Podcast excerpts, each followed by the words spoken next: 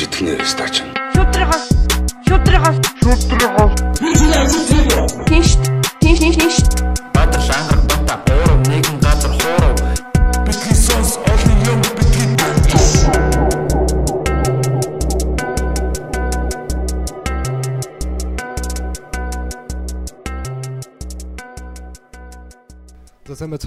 Сонс подкастын шинэхэн дугаар та бүхэнд шинэхэн студиэс яг одоо хүрэхэд бэлэн болсон байна. Та бүхэн анзаарж байгаа хаа одоо шинэ студиэд орлоо манай ангаргийн бас те нүрийн хөдөлмөрөөр бүтсэн а гоё студиэс битэд шинэ дугаараа хийж байна. За тэгээ манай өнөөдрийн дугаарт Бата маань бас гинти ажил гарсан учраас ирж амжаагүй байгаа. Тэгээд өөрийнхөө орлогчоор бас золог золог томилсон байна. Сайн байна уу? Золоо маань манай подкастаас буцаад автаа морил. За тэгээ манай өнөөдрийн зочноор та бүхэн араа таньж байгаа бах. За рэпер Мабрант хүрэлцэн ирээд байна. Тийм за сайн байцгаана уу. Тэгээд э, бас тийм байна те энэ яг анх удаа юм ногоон юу талж байгаа юм Яг те. ийм ногоон болсон яг Тийм, анхны яг, байгаа дугаар. э, Ямарваа нэгэн байдлаар юмны анхдагч болчиход дим аа. Тэгээ ер нь бол гоё штэ анхдагч байх. Тийм, Яг өөр юу юуны анхдагч болж байна. Тэгээ TV6-гийн өдөр бүр өөр гээд нэг нэвтрүүлгийн хамгийн анхны дугаарт орж исэн. Тэгээд а, бас нэг ямар телевиз юм бэлээ. Post reaction гээд нэг нэвтрүүлгийн бас яг хамгийн анхны цэцэн болсон. Одоо энэ ногоон ханны бас анхны юм боллоо. UBS-ийн бас э, анхны хипхоп тэмцээнд оролцсон оролцогч гэдгээр бас орох болох юм байна тийм ээ. Тийм. Тийм ер нь бол. Хаа нэг дугаараас энэ чинь бичигдсэн байгаа л да. Тэгэхээр тэр нь бол сүүл засагт гар байгаа. Тэгээд тэр яа тэр Одоо анхных гэж тооцож болох юм. За тэгээд юу яцхан да сон сайхан. Золоогоор юу байна? Өнөөдөр намтай ажиллаа хийгээл э, тэгэл ажиллаа ер нь ажиллаа хийгээл жимд яваал ном уншаа. Золоо манай сонсогчдод бас битгий сонсогчдод бас золоо нэлээд таалагдсан байл шүү дээ. Комментэн дээр бас золоог их хайрлсан хүмүүс. Баярлаа. Би ч бас та нарыг хайрламаар л Монголд байсан бол.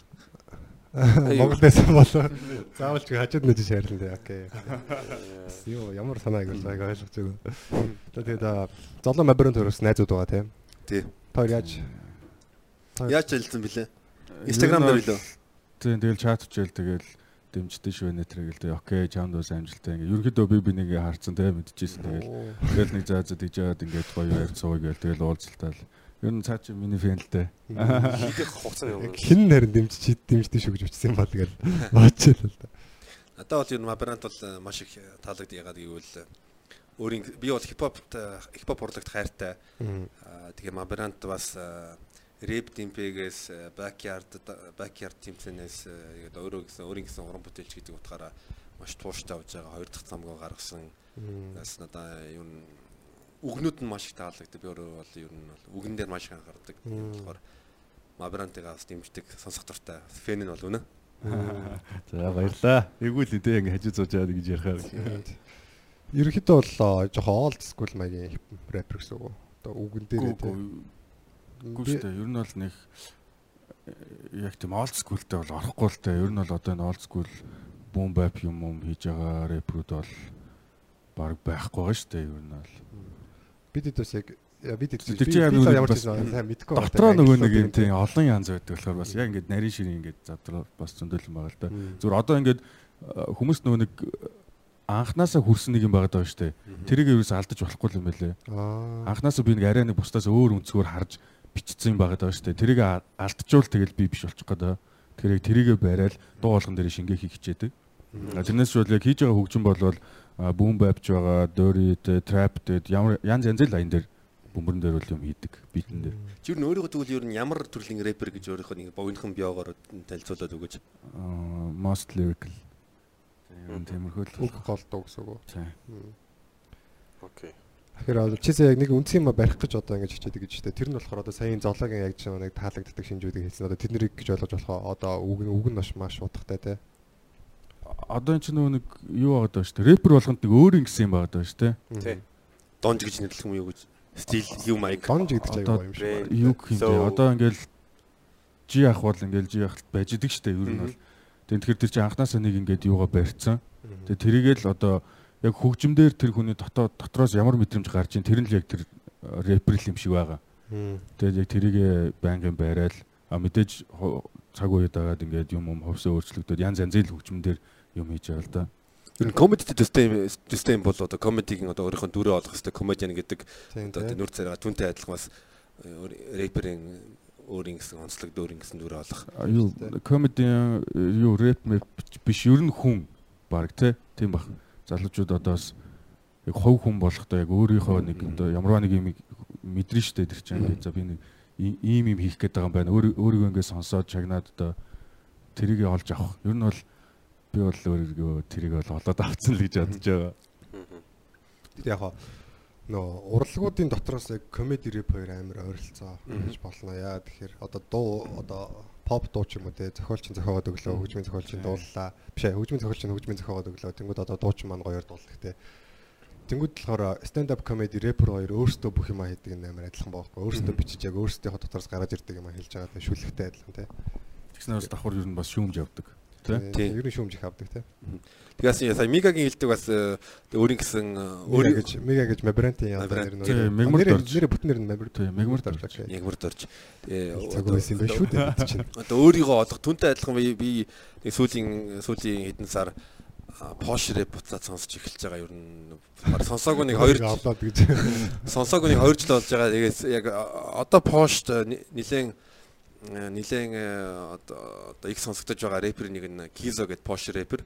Тэр амар сонирхолтой. 18 настай та рэп хийж эхлэнгүүтээ нэг дандаа old school тэгээд стрит одоо гудамжны хэмнэлтэй тийм гангстер ап дуулж эхлэн дуул дуулаад тэгээд тэрүүгээрээ одоо нэг амжилт олоогүй. Энэ 3 4 жил завсарлагаа авангуудаа буцаад одоо шинэлэг тийм trap style-ийн битэн дээр дуулж эхлэнгүүтээ би би ерөнхийдөө ийм төрлийн юм байна. Одоо бангер бангер маягийн хөгжим хийгээд өөрийгөө оллоо өөрийгөө олсон байна цаа өөрийгөө олсон. Тийм нөө янз бүрийн шинэ юм туршиж үзгээд байдаг чи яг тэр угаас тээ. Одоо хэрвээ тэр залуу яг трапик туршиж үзээгүй за энэ би би бол угаас ингээ болцсон байгаа. Гэтэ энэ шинэ юм нэг тоохгүй. Бидний хууч үед бол ийм гоё байсан гэдэг. Орхисон бол тэр өөрийгөө олохооргүй байсан байгаа тээ. Тэгээ өөрийгөө өөрийгөө одоо өөрийнхөө өөрийнхөө хоолоогоо олсон. Тэгээ тэр хоолойг нь одоо хүмүүс одоо хөл пошт хүмүүс хүлийн зөвшөөрсөн. Одоо дээр дээр үеийн дуунууд нь 50 60 мянган YouTube дээр хандлттай байсан бол одоо 15 сая 9 сая 10 сая Йоо. Пош тэр үгэлдэм юм уу? пош тэр өгөлдөг. Ууртай. Пош чинь хэдэн хамт хэдэн хүнтэй лээ хүн амт. Одоо 38 сая үн намтай. Вау, бараг зүгээр л 3-ны Бас бол 1 хүрсэн 3-ны 1 байна, ихэн сонсч идэг байх юм шүү. хин гэдэг нэ Кизо. Кизо. Кизо. одоо нас нь нэлээ явцсан тий Насан залуухан 24 25 та. Миний таньжаа рэпер бол мөн бол тэр нөгөө нэг дарарараран дарарараран тэрэн дээр үлдэн мөн үү? Гүү баха. Сейчас пош рэп сон- сонирхоод үзчихсэн үү? Тэгээ ер нь бол тэгэл янз янзын юм сонирхдаг шүү дээ. Энд чинь бас э, судалгаа бас хийдэг байсан. Тийм. Тэгтээ нэг тийм юм сонсч ирсэн. Яг тэрэн дээр яг юм флоу нь бара бара ба бара бара ба гэдэг амар гоё сонсголонтой тэр баг мөчөөж байна. Хоёлоо дуусч байгаа энэ талаар байгаа яриад. гэж байгаа. болгоны гэж. Саний ая чинь хунт нурын юу гэдэг л хунт нурын нэг аян л. Тэрэрэн тэрэрэн тэрэрэн тэн тэн тэн тэн тэн тэн тэн тэн тэн тэн тэн тэн тэн Тэр аялаад Тэгэхгүй яг юм сонгодог хөгжим хөгжмийн талтай. Чайковский. Аа тэр хавцаар боллоо. Жансан дор. Аа, Биш. Юу мэдлэг. Гэтэ манай Жансан нар бас л амар тий. Яг дэлхийн хэмжээнд гэж нэг тийм хүмүүс танихдахгүй байгаа ч гэсэн зүгээр хөгжмөд бүр амар. Монголдоо бүрээ. Ах, чи тэр юу хийсэн бэ лээ штэ. Тийм гоё хөгжим гэдэг штэ.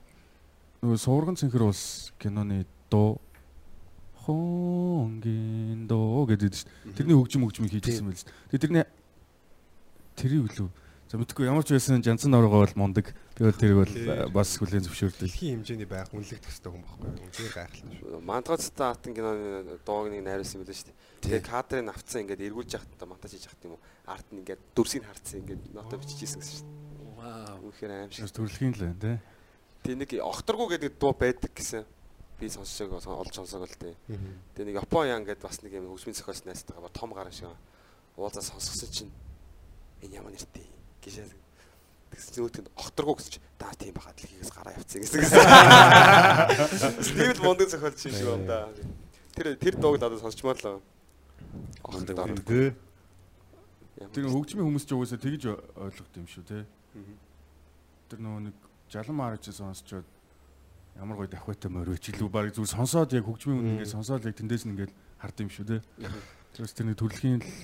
Хөгжмийн хүмүүсээ яг гоё юм тэр бид нэр ингээд одоо өөрсдөө үгээр илэрхийлдэг штэ тий. Гэтэ үг гэдэг чинь нэг тийм жоохон хязгаарлагдмал байгаа. Яг ингээд таг ингэж яг таарсан үгээр илэрхийлж болдгоо байгаа гэдэг зарим юм. Тэнгүүд яг хөгжмийн яг миний мэддэг нэг залуу амир тийм бүрэг ичим гэ бүрэг ичим хийж биш л дээ. Гэтэ зүгээр яг тийм өөрийгөө илэрхийлж чаддаг нэг тийм яг гоё илэрхийлж чадахгүйсэн баг. Тэгэл тэр хүний би яг ингээд амьдралын тоос сонсч үзсэн. Тэгээ дараа нь яг хөгжмийн сонсч эхлээ зүгээр сонсон бол зүгээр нэг тийм амар догшин бит байх гэдэг. Тэгээ дараа нь яг тэр нэг амьдралын сонссныхаа дараа яг тэр хөгжмийн сонссон чинь зүгээр ёо яалтчгүй зүгээр яг амьдрал нь явж штэ л гэж бодогдохоор юм байлаа яг. Тэр яг хөгжмийн гоёнтэй яг зүгээр маш гоё. Надад бол бас ингэж санагдаад байхгүй юу. Үгний давуу тал бол бас байгаа. Тийм тийм. Илүү тодорхой. Одоо нөгөө нэг зарим дуунуудыг хийхээр дүрсийг бодохоор ингээд яг болоод байдаг байхгүй яг үгээр бол болдгоо яг нөгөө киноны онцлогуд үүдэн шүү дээ яг дүрсээр ингээд гоё гаргаад байдаг тэгээд явж явж байгаа тайлан төгсгөлтөө ингээд гарчдаг. Тэр яг үгээр ингээд яхаар бас болдгоо а зарим дүрсийг бол яг үгээр ингээд яг дуун ингээд яваад идэхтэй би ингээд нэг юмны талаар дуулаад байдаг. А дүрсээр бол тэр твист нь бүр айлрт харагдчихаар. А үгээр болохоор яг тэрийгэ тэрийгэ дуулахгүй. Явж явж байгаа хамгийн сүлд нь под гэд яг хилэнгуут яг бүр ингээд тайлан гардаг ч юм. Тэгэхээр үгний давуу тал бол бас ер нь бол бүх юмний л давуу тал байгаа дүрснэх хөгжимнэх гэдэг. Тийм байна. Чи тэгээд ерөнхийдөө дуу бичингүүдээ эхлээд одоо битийн сонсонгуудаа үг бичдэг эсвэл эхлээд үгээ бэлдээд за дараа нь нэг аяс сонсонгууд за энэ энэ дэр энэ дэр бол одоо өгүүлчихвэл болох юм байна. Ер нь ер нь бол янз янз дөө тэгээд заримдаа үгээ эхлүүлчин тэгээд заримдаа бол аяа сонсож байгаад яг аянаас филингээ аваад дуу хийсэн. Янз янз дууг бол янз янзаар л хийж байна. Бит чи өөрөө хийд юм уу? Янз янз л юм тий. Гүү би бит өөрөө нэг хийж үзсэн. Тэгээд бас яг миний хийх юм бичлээ лээ. Заач юм бол амаргүй л ахaltaа. Тий, тэгээ би хитэн сар нохоод тэгээд яг өөрийгөө ойлгосон. За болио үлийгээд Надад сонирхолтой асуулт байна. Одоо чиний хувьд Монголын хамгийн шилдэг одоо хипхоп битүүд юу байна? Одоо чиний одоо сонсох дуртай бит. татарын битнүүд. Тэгэхээр татарын бит бол ярилдгүй шүү дээ. Тийм бах те. Бүр Люминогийн битнүүд бас гоё. Гэхдээ Люминогоос илүү татарын хөгжим бүр тэр чи одоо нөгөө нэг сампл гэж яваад байгаа шүү дээ. Кино миноны нэг гоё аян. Тэр би нэг яриаг сонссон л доо тэгсэн чинь заяах одоо заяах ба шүү дээ. Татарын заяа тэ. Ах болохоор ингэдэг л байсан байлээ. Өөрөө яг нөгөө нэг Fruity Loops дээр яг бөмбөрөө өрдөг. Зүгээр зөвхөн бөмбөр өрдөг. Тэгээд нөгөө касет касет зардаг гэсэн шүү дээ. Одоо тэднийг баг үед гэхэр чи намайг бүр манай дэг бүр жоохон байсан гэсэн үг байхгүй. Тэгээ ах ингээд касетны газар очиод ингээд касет ингээд хитэн цаг сонсдог байсан юм байлээ.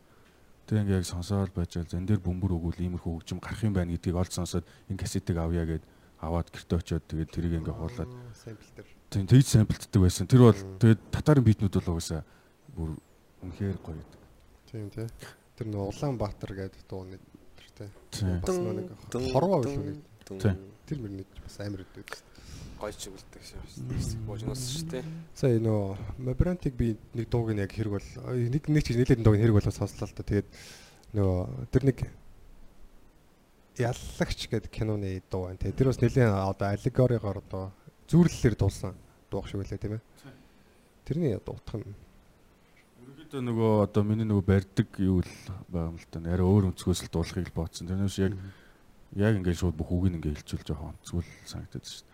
Тэгээ яг яг киноныхоо ерөнхий зохиолыг сонсоод тэгээ нэг нэг тийм ажил орж ирлээ гээл би ч нөгөө студид артист гэдэг ерөнхийдөө тэгээд маа захирал студийн маань захирал нэг өдөр орж ирэл заахын дөө нэг би яхын нэг юм киноны ийм ажил байгаа чи орой ингээд дууныхаа эхний хөлбөрийг сонсох шүү гэж авдیں۔ Өглөө штэ өглөө ажиллаа байсан чи тий. Юу юу гэсэн үг би ахаа ич би нэг бодё л тоо гэсэн чи заахын дөө ядаж нэг эхний нэг бадгийн гаргаад өгчөө гэдэг. Тэгээ би яг ингээд сонс сууж сууж байгаа л ингээд өдөржингөө сонсож байгаа л эхлээд киногоо яриулж штэ за ямар швэн болох юм бэ гэдэг. За тэнгуутаа өөрийнхөө ингээд юугаар бодож бодож жаад тэгээд эхний хөлбөрийг явуулаад тэгсэн чи би яг окей болж гин тэгээд тэр чин нэгд өдөр байсан баха. Тэгээ гурав дахь дуугаа авах шүүгээл 2 хоног өгч байхгүй. 2 хоногийн дотор э, хөгжмөө дахиж яриа өөр өөр сонгоод тэгээд 2 хоногийн дотор яг ингээд суугаал үгээ бичээл па ингээд 3 дахь оройн яг студ хоолонд ороод тахилт мөл бүх юм болол ахыг дуудаал гэсэн чи ах ирээл сонсоол окей болж гин тав дахь клип аав шүүгээл. Юус ингээл ингээл ингээл явж амар хурдан цуусан байдаг юм. Яаж яхад нөгөө киноны нээлт нь айгу төгцсөн байсан. Тэгээд маш хурдан хийсэн мөртлөө айгу тийм чанартай юм болцсон. Тийм тэгээд манай нөгөө видео мейкерүүд ч бас яг тааруулаад тааруулаад тэгэл бид нар чинь хэсэг бууж байна. Яг тэр дуу бол чиний одоо анхны хит мэд гэж болох уу? Өмнө байсан уу?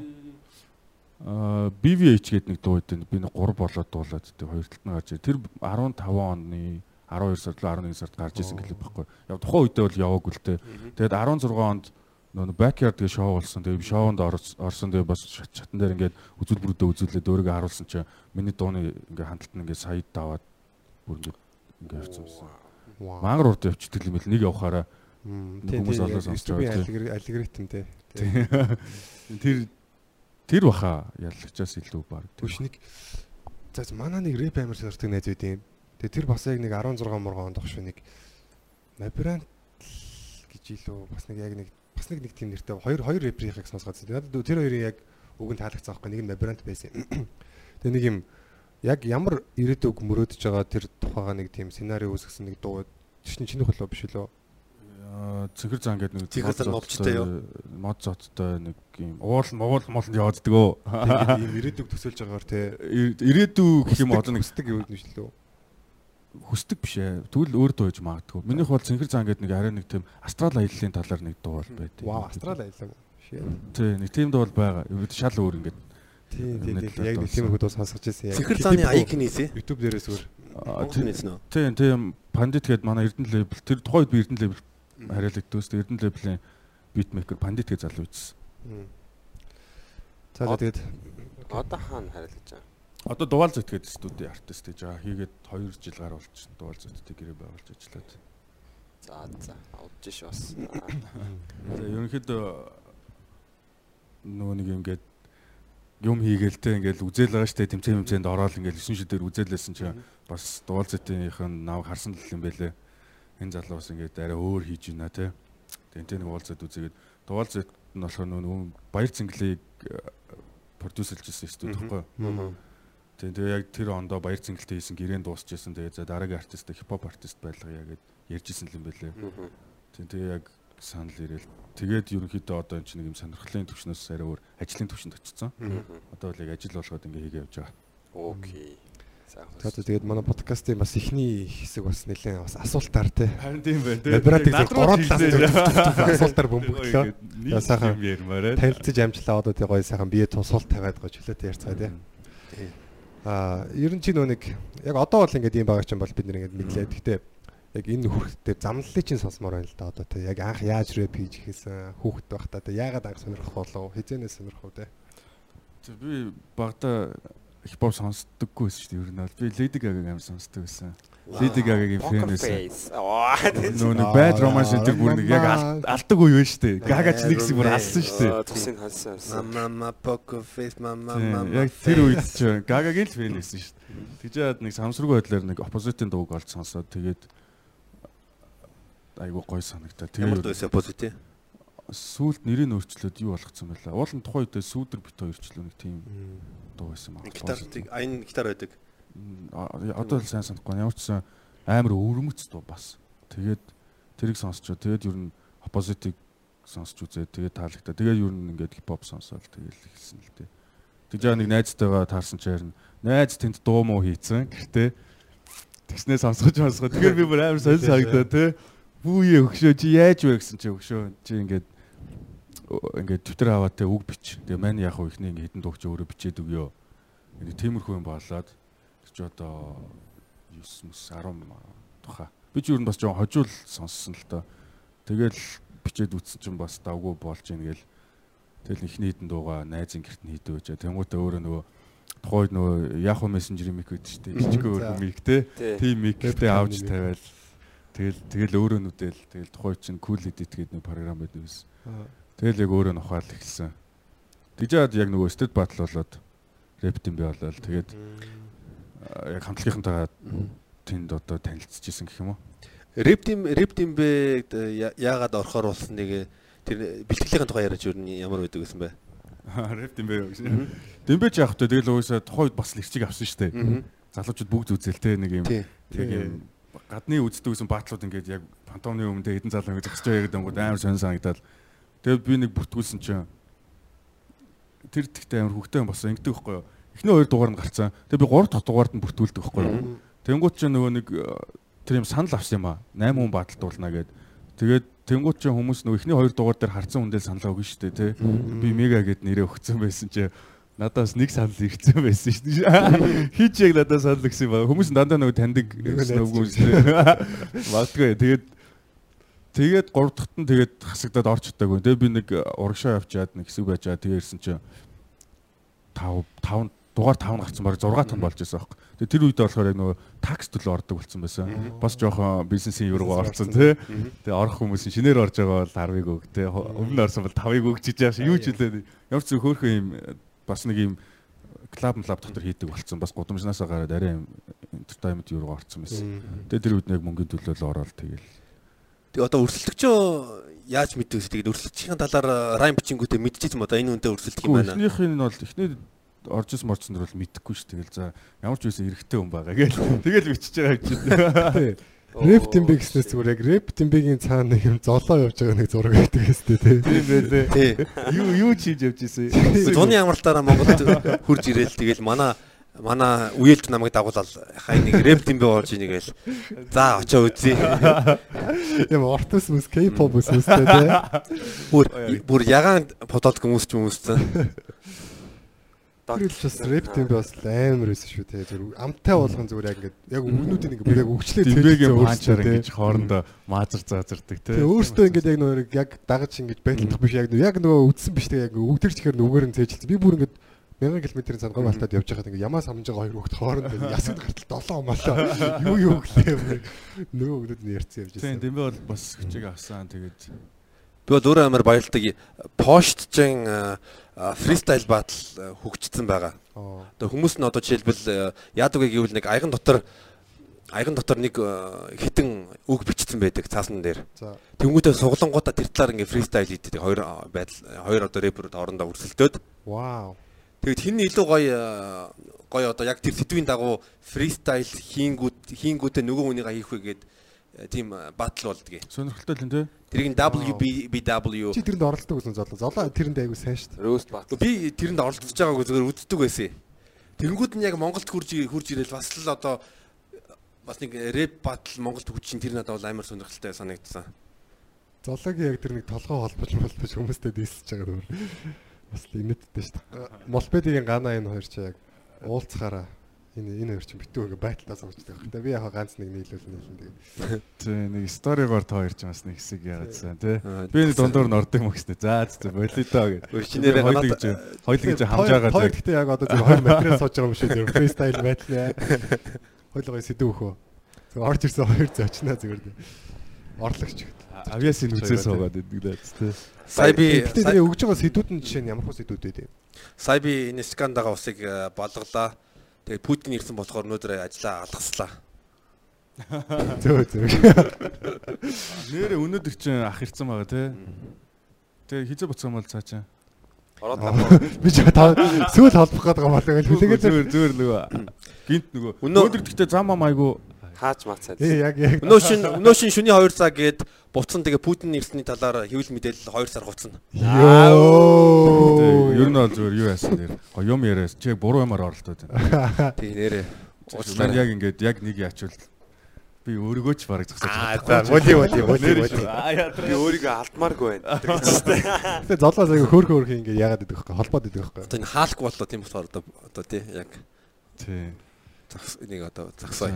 Тоглоом даадгүй шүү дээ. Аа яатраа. Тэр ч бас нэг нэг тоглолтын дараа нэг бас хийлцээд байсан. Тий, нэг явж исэн шүү дээ. Joke wrestling болсон шүү Joke дээ. wrestling тий. Тэр ихтэй гоё өстэй. Гоё болсон. Тэр найзад байсан шүү дээ гэж байгаа. Хайргүй дээ. Золоо гой дууд завшиж ирсэн. Одоо орой өсөлтнө гэж. Золоо зүгээр өөрөө комедийн багийг тайсан дээр Тий. авчирсан аа зүгээр рэплик дээ. Жаа муухай л болсон. Аа тэгж. Гоё, гоё шивэснүүд шивэснүүд үү? Гүү бохны. Шивээс тугастай. Шивээс үг. Зарим шивэс ч юм бол яг үнэхээр яг нэг юм камерт харуулж болох яг Яг наадаг тэр камер шиг тий, тий. яг нэг хүүхдүүд яг нэг усан бодгаар ингээ хайцсан юм шиг тий. Энэ минь хэсэг бол Шивээс тий. болох нь Бас утгатай л байгаа хэл та. Энэ ер нь бол нэг Deadpool үгүй юу? Тийм Deadpool аа, тийм Unicorn дээр. болсон байгаа. боноод нарсан сэтгэл минь гэдэг шивээс байна. Тийм. Одоо энэ бол ингээд урссан байгаа бол бас утга юм утгатай л багтаа. Дохоны бууж юм байна тий. Энэ нөгөө зүрхний цохилт байна. PUBG-гийн буу аа, тэгж байгаа байхгүй. Юу. Гэхдээ ер нь бол нэг шивээсэнд бол нэг тийм утгасаад байдгүй шүү дээ. Тэг хүмүүс бол айгүй тийм ут хол ут- утга учиртай ингэж бэлэгдэлтэй тэгээд шивээсийн насан өө энийг би ихтэй зөв энэ ингээд тэгээд яа баг те энэ миний амьдрал ингэ харин тий би бол тэгдэж зүгээр ингээ гоё харагдчихээл те тэгэл ингээд нэг тийм Нэр маш чухал асуулт байна. Нүүрэн дээр шивээс их үү?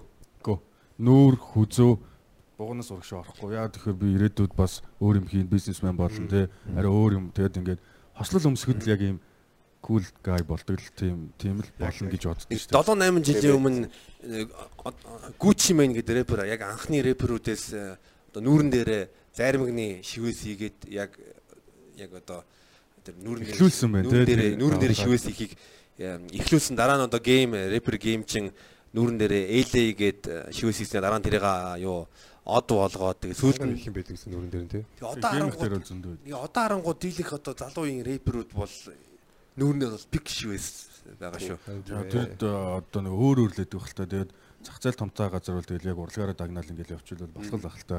Тэгээд энд бол бас арай өөр л байна. Одоогоор бол Би мич гэсэн яг тэр шивээсийн тал дээр адилхан. Одоо энэ миний энэ бол яг бугуунаас давахгүй гоос. Хослол яг өмсөөл яг тарахгүй болчихсон. Тэгээд тэгвэл гоё надад шүү бол яг тийм нэг хүсэл байгаад байгаа. Тэгээд Нүүрэн дээр хэлэх үү? үгүй яг ингэж нэг юм биеэр ингэж оруулж ирсэн хөцөр ингэж мөр баг. Гэтэ яг би ч нөгөө сэтгэл судлаач байгаа. Тэгээд сэтгэл судлаач хийнэ гэж боддог удахгүй ингээд яг одоо удахгүй ажилд орох. Тэгээд дадлагжаад бүр яг ажиллах гэж байгаа. Тэгэнгүүтээ ингээд хүн ингээд юм Ингэчээд- ярилцах гад ороод ирсэн чинь тэгээ зүгээр юм. Хүзэн дээр нь амар шивээс. За юу болсон. Ер нь сэтгэл судлаачийн э, нүдээр шивээс хүмүүс яга шивээс идэг вэ? Чи юу гэж боддог юм? Миний юг бол нэг чухал биш байгаа л да яг зүгээр нэг яг яг би тэр талаар сайн судлаагүй. А нэг удаа нэг сэтгцэн юм чи ярьснаар болохоор ер нь жоохон ганцаардмал хүмүүс шивээс хэлгээд байдаг гэдэг. А тэнгуү цэрэг цагдаагийн байгууллагын сэтгэл зүйчнэр болохоор жоохон сэтгцэн өвчтөй хүмүүс ингэж байна гэдэг байгаа. А гэхдээ ямар ч үсэн миний мэдж байгаагаар ямар ч л байсан энэ нэг тийм нэг юмны нэг юм нөхөд идэг байхгүй шивээс нэг тийм мэдрэмж нөхөд идэг нэг тийм урлаг руу дээ. Тийм бах те.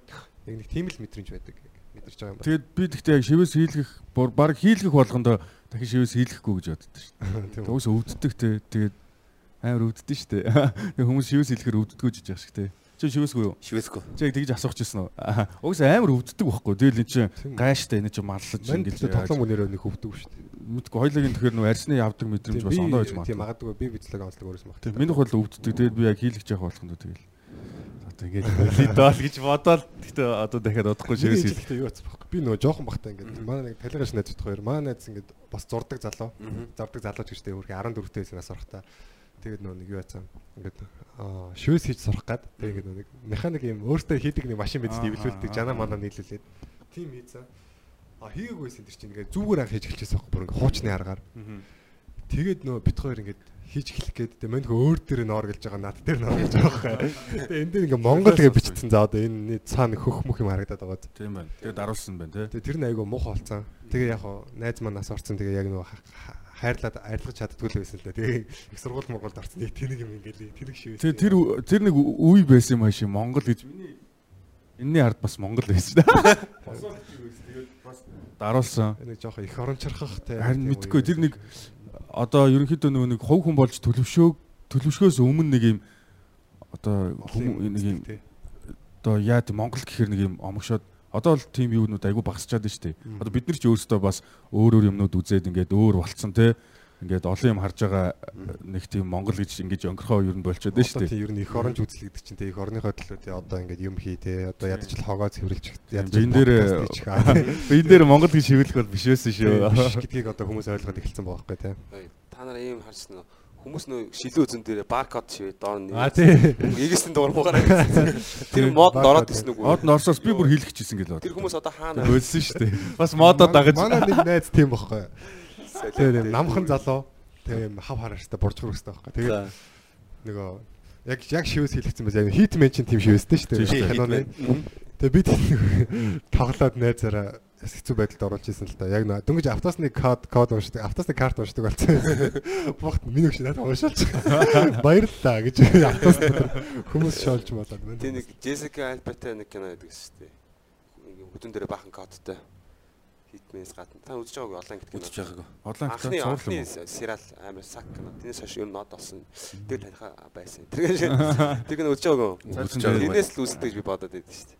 Тэр Магадгүй хүмүүс бүлэг хүмүүс. Jessica Alba-гийн шүүзэн дээр шивээстэйсэн юм уу? Тэр кинон дээр байт юм байхгүй. Аа. Харин юу. тийм. сериал Тэр өөр од юу вэ? Ямар хэлээ тэр нөгөө нэг алуурчин хүүхэн байдаг ч үл нэг тийм амар зодтолдог хүүхэн юм бэ. Тий, Jessica Alba гол дүрд нэг од болоогүй жоохон охин Нэр нь юу? Сериалын нэр нь юу вэ? Гол дүр нь байхгүй. Нэр нь бол санахгүй л дээ одоо л. Jessica Alba санаж болохгүй. Тэрийг санаж болохгүй. Сануул энэ олон хүмүүс юу ч чадах юм. Аа. Тэгээд Jessica Alba хоёр ойр тус жоох асуудалтай байна те. Тий. Юм чивээс ярьлаа. Тэгэнгүүт одоо рэперүүд чинь хоорондоо юу beef юм гэж байгаа. Одоо Америкийн 50 Cent, 50 Cent э, жаруултаа дислэл Tupac, э, Notorious B.I.G-тэй ер нь тэр талаар юу нэг гэж боддог вэ? Beef-ийн талаар. Jay-Z Nas те. Jay-Z, Nas. Энд яг хипхоп яг байх хэрэгтэй юм шиг байгаамаа. Ер нь бол бас нэг хипхоп ч те ингээд бас нэг юм өгний юм яваад байгаа штэ. Тэгээ хүмүүс бас ер нь бол дис гэхээс илүү зүгээр ингээд годомжинд ингээд хүмүүс ингээд яасан бичлэгийг л зүгээр юм хэрэлдсэн ч юм уу зодолсон юм хүмүүс айгүй их тийм сонирхлын татдаг те. Яг тэгээд яг тэрийг ингээ хөгжимтэй ингээ яг гоё хийгээд ингээд хоёр карьертэй хүн ингээд тахаар бүр тийм гоё санагддаг те. Тийм тийм. Ер нь бол нэг юм ховын чанартай юмд хүмүүс айгүй дуртай юм шиг байгаа. Хүмүүс хүний модортай. Харин тийм шүү. Тэгээд дис бол яг байж ах ёстой юм шиг байна. Тэгээд гол нь тэр чинь нөгөө хоёр хүндээ хин эндээ ашигтай байгаад байгаа байхгүй. Хин энийх нь карьер явцдаг те. Хин энэ ингээд хэд хоног ингээд баг хэдэн сар ингээд бүх хүмүүсийн анхаарлын төвд ярианы төвд ингээд байжгаад яг хин ялах нь бол мэдээж бас тодорхой хэмжээнд нөлөөлнө. А тэгвэл тэгснээрээ хин энэ ашигтай юм бас нэг юм одоо entertainment юм бас нэг юм маркетингийн чим шиг те. Тийм л юм юм шиг байгаа. Одоо чинь миний хувьд бол юу, Nothing Eater бол э, одоо дис одоо ерөнхийдөө хипхопын дис тракуудын хамгийн э, одоо оргил дуунуудын нэг. А ер нь Монголын хипхоп чиний хувьд бол одоо хамгийн а, одоо тий супер дис тракууд юм юу вэ гэж юу- юу- Дис трек бол ганц л амар дис ба. Гэхдээ тэрийг яг би яг хэлмээргүй байна. Яг энийг бол бас хэл- хэлж болохгүй байна. Тухтай гэж. байсан юм уу те? Гүү зүгээр яг юм нэг дис байсан. Гэхдээ би яг тэрийг яг хэл- хэлмээргүй байна. Нэр гисэн шүү. Жид зөөр юм шүү. Гүү гүү. А өөр юм уу? Тийм. Тэгээд сая сүүлд харин тэр цэцэн ахын юу л зөв юм байсан те. Тэг санагдсан уу? юу. Нэг дуун дээр цуг орж иж тэр нэг а, хин блэ Big Sean лөө бас нэг дуун дээр цуг орж байгаа үнэгээ шууд XXX цуг дуун дээр тийм тэр сая бол яг тийм XX Triple X дээр бол тийм болсон шүү дээ. Цэцэн хэнийг дээс. би номер нэг та тэрийг сонсоогүй юу? Сонсоод ойлгоогүй юу? Ер нь яриад явах Тэр рэпер болгон ер нь би бол номер 1 гэж хэлдэг тий Тэгж яс тэг хэстэй юм. Тэгсэн яг нэг урлагийнх нь онцлог байдаг бах те яг нэг жоох юм бас нэг юм те илэрхийлэнгүй нэг юм байдаг шүү дээ те. Тэгэл үлээ намайг байхад.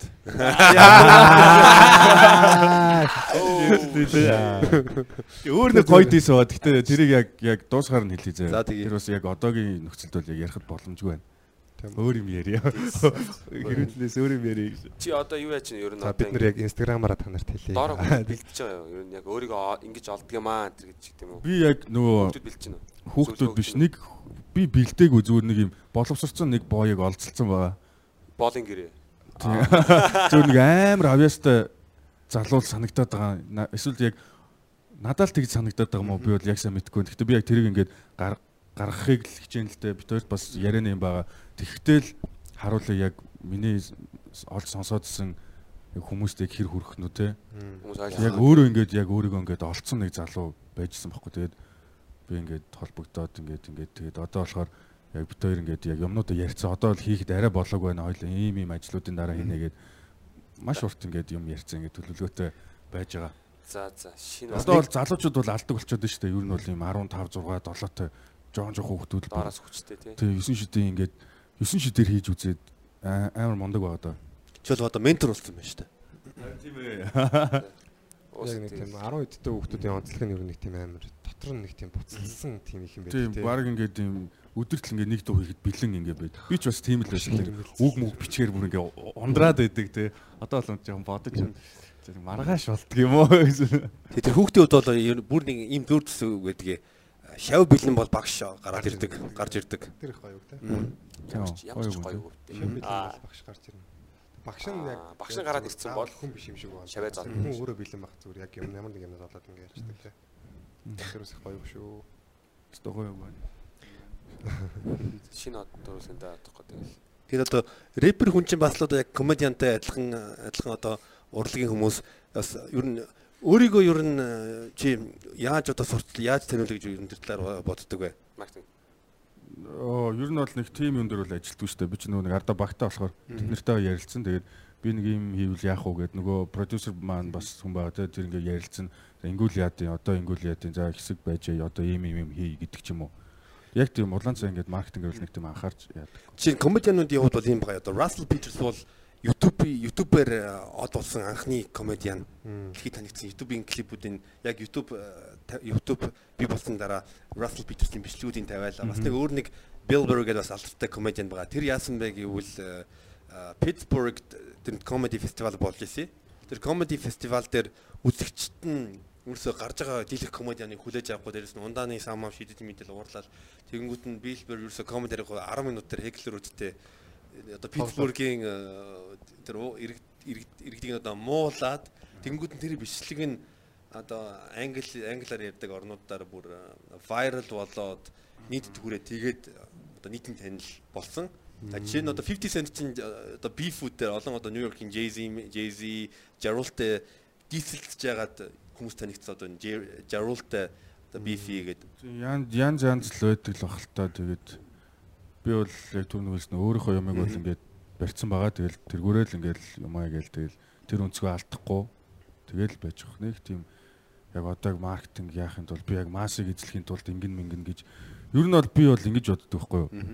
Би бол яг тийм юм 100% массын рэпер биш гэж боддог. Ер нь өөрийгөө яад гэхээр би миний хийж байгаа юмыг ер нь бол цөөнх талтай ойлгох юм шиг надад санагдаад байдаг байхгүй юу? Тийм тийм л байгаа. Яг л миний комеди шиг юм байна. Ялгана гэвэл сонголт сонголт биш шүү. Гэтэ яг хаа хөгжимдөр бол тийм л дээ яг нэг тийм цөөхийн нэг яг pop дуунууд бас гоё дуунууд байдаг л да. Гэтэ яг нэг тийм хүний мэдэхгүй амар гоё дуунууд байдаг шүү дээ. Хүмүүсийн нэг санагддаг. хандлагагүй тий. Лаг вау энэ гоё юм яагаад нэг хэдхэн мянган view-тэй хэдхэн зуун view-тэй байгаа юм бүр гайхмар бас байдаг шүү. Гэтэ яг комеди тал дээр бол яг хэлж мэдгүй юм байна бас тий. Нь гэхдээ амар панчлайн амар чухал юм. Гэтэ одоо. Mark Twain тэгээд нөгөө нөгөөдөг чинь юм блэ нөгөө нэг юм Тэс нэрийг марч. Тэдний нөгөө хилдэг үг гэдэг үстэй тий. Яг бүх хүнд чи таалагдаад байвал чам чи асуудалтай байна гэж гэдэг. Аа тий. Яг дагч тэгж хөгшин хөгшин гэж хэлдэг. Хөшөө гэж яриа тий. Хүлж хэлж байна. Хүн болгонд таалагдчих чих юм бол чи хинч таалагдахгүй гэж үгээд. Хамгийн гол нь өөртөө таалагдах болж байгаа байхгүй. Тий. Тийм тий. Эхний алхам өөртөө таалагд. Тэгээ дараа нь чам Нэг таалагд. юу байд юм бэлээ. Өөрийгөө олон л гэдэг ер нь бол айгуул чухал юм бэлээ. Ер нь бол би энийг бол нөө нэг юм одоо л залуучууд бол бас айгүй өөр болчиход байна шүү дээ. Им гаж маж байх нь нэг энгийн юм шиг те. Тий. Биднийг бага хахт бол бас тиймэрхүү айгүй цөөхөн байдаг үстэй. Шүү дээ. Тэгээ би нөгөө нэг одоо өөрийгөө арай нэг хүнээс өөр мэд- мэдрээд тэгээд тэрийг яг ингээд нэг хоёр удаа ингээд хүнд хэлээд үзэн штэ. Мгм. Тэгэнгүүт тэр нэг одоо юу гэдэг сонин хүлээж авна штэ. Нөгөө шоолох маягийн. Тэгэнгүүт тэрнээс хойш одоо тэрийг ингээд хэлхээ багсгадаг ч юм уу. Яг бусдаагаа адилхан байх нь энгийн энгийн байдаг ч юм уу. Одоо чинь социал- социализмын үед чинь хүмүүс адилхан хоол иддэгээс адилхан хууц өмсөжсэн тэгээд зах зээл орж ирэнгүүт одоо одоо нэг 25 жилийн харангуут ер нь тэг хипхопор хувцлыг хүүхдүүд байгаа эсвэл рок стилтэй тэгэл хүн болон тэр төсөж айн одоо ийм ийм стилтэй хүн байна. Тийм. Тэгэд нөгөө бусдаас өөр байна гэдэг нь давуу тал болт юм байлээ. Би болохоор баг магадаа тэгдэггүй байсан байхгүй. Би нэг өөрийгөө бусдаас бас өөр өөр мэдрээд байгаа юм шиг тий. Тэгснэ амар тэгж ярьж байгаа.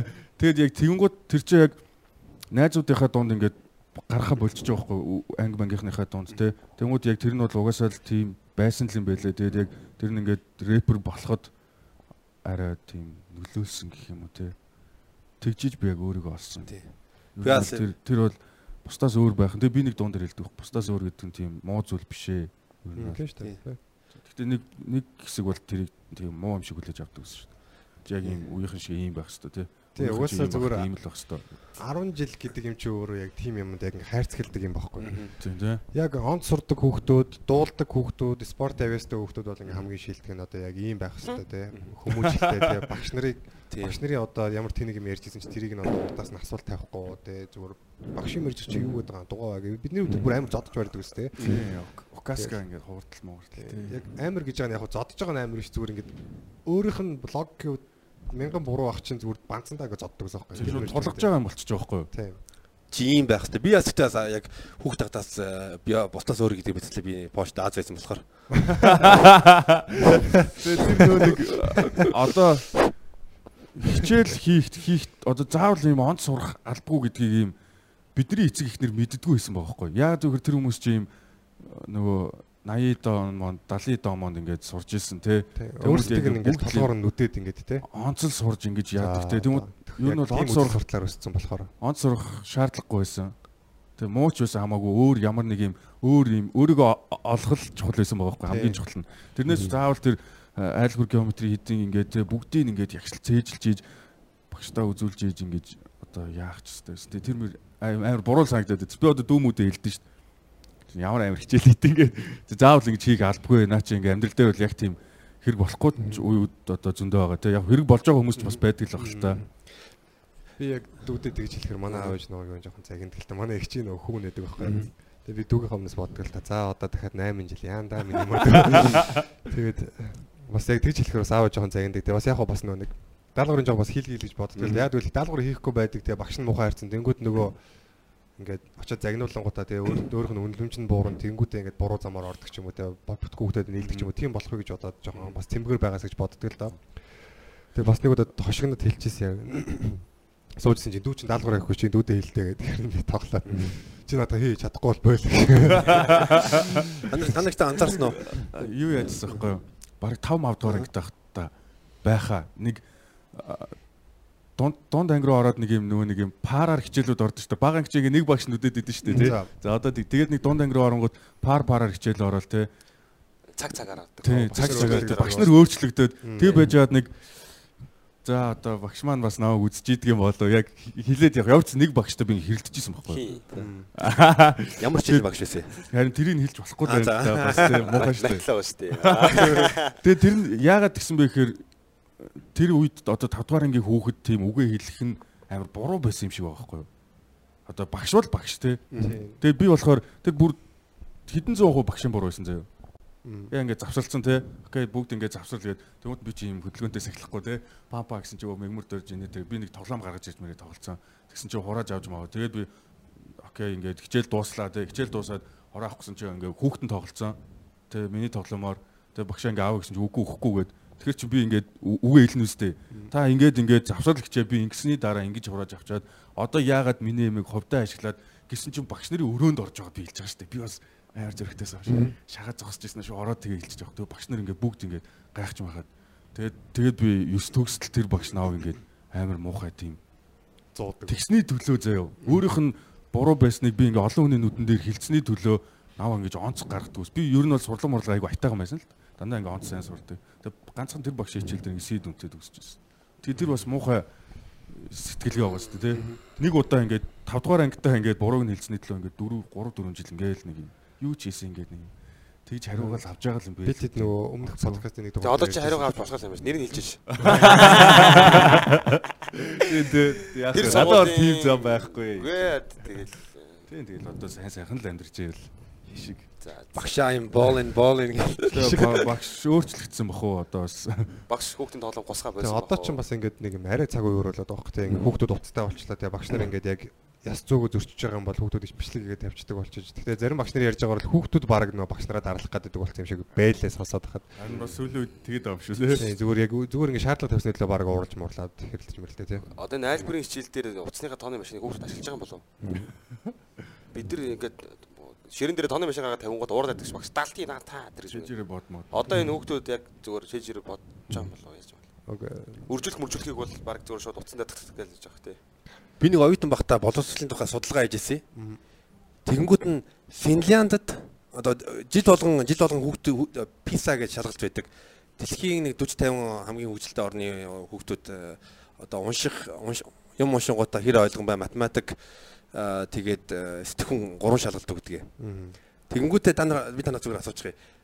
Одоо Финлянд улсын хүүхдүүд дунджаар гэрийн талуудаа хэрэг цаг зарцуулдаг юм юу гэж бодож байна? 6 За бадар. За, Мэдхгүй маань гэхдээ яг энэ сэдвүүний араас ярьж байгаа юм чинь жоохон бага л бах л гэж бодож нэг цаг ч юм уу те. За Гэхдээ надад бол бүр мэдж байгаа ч юм аа.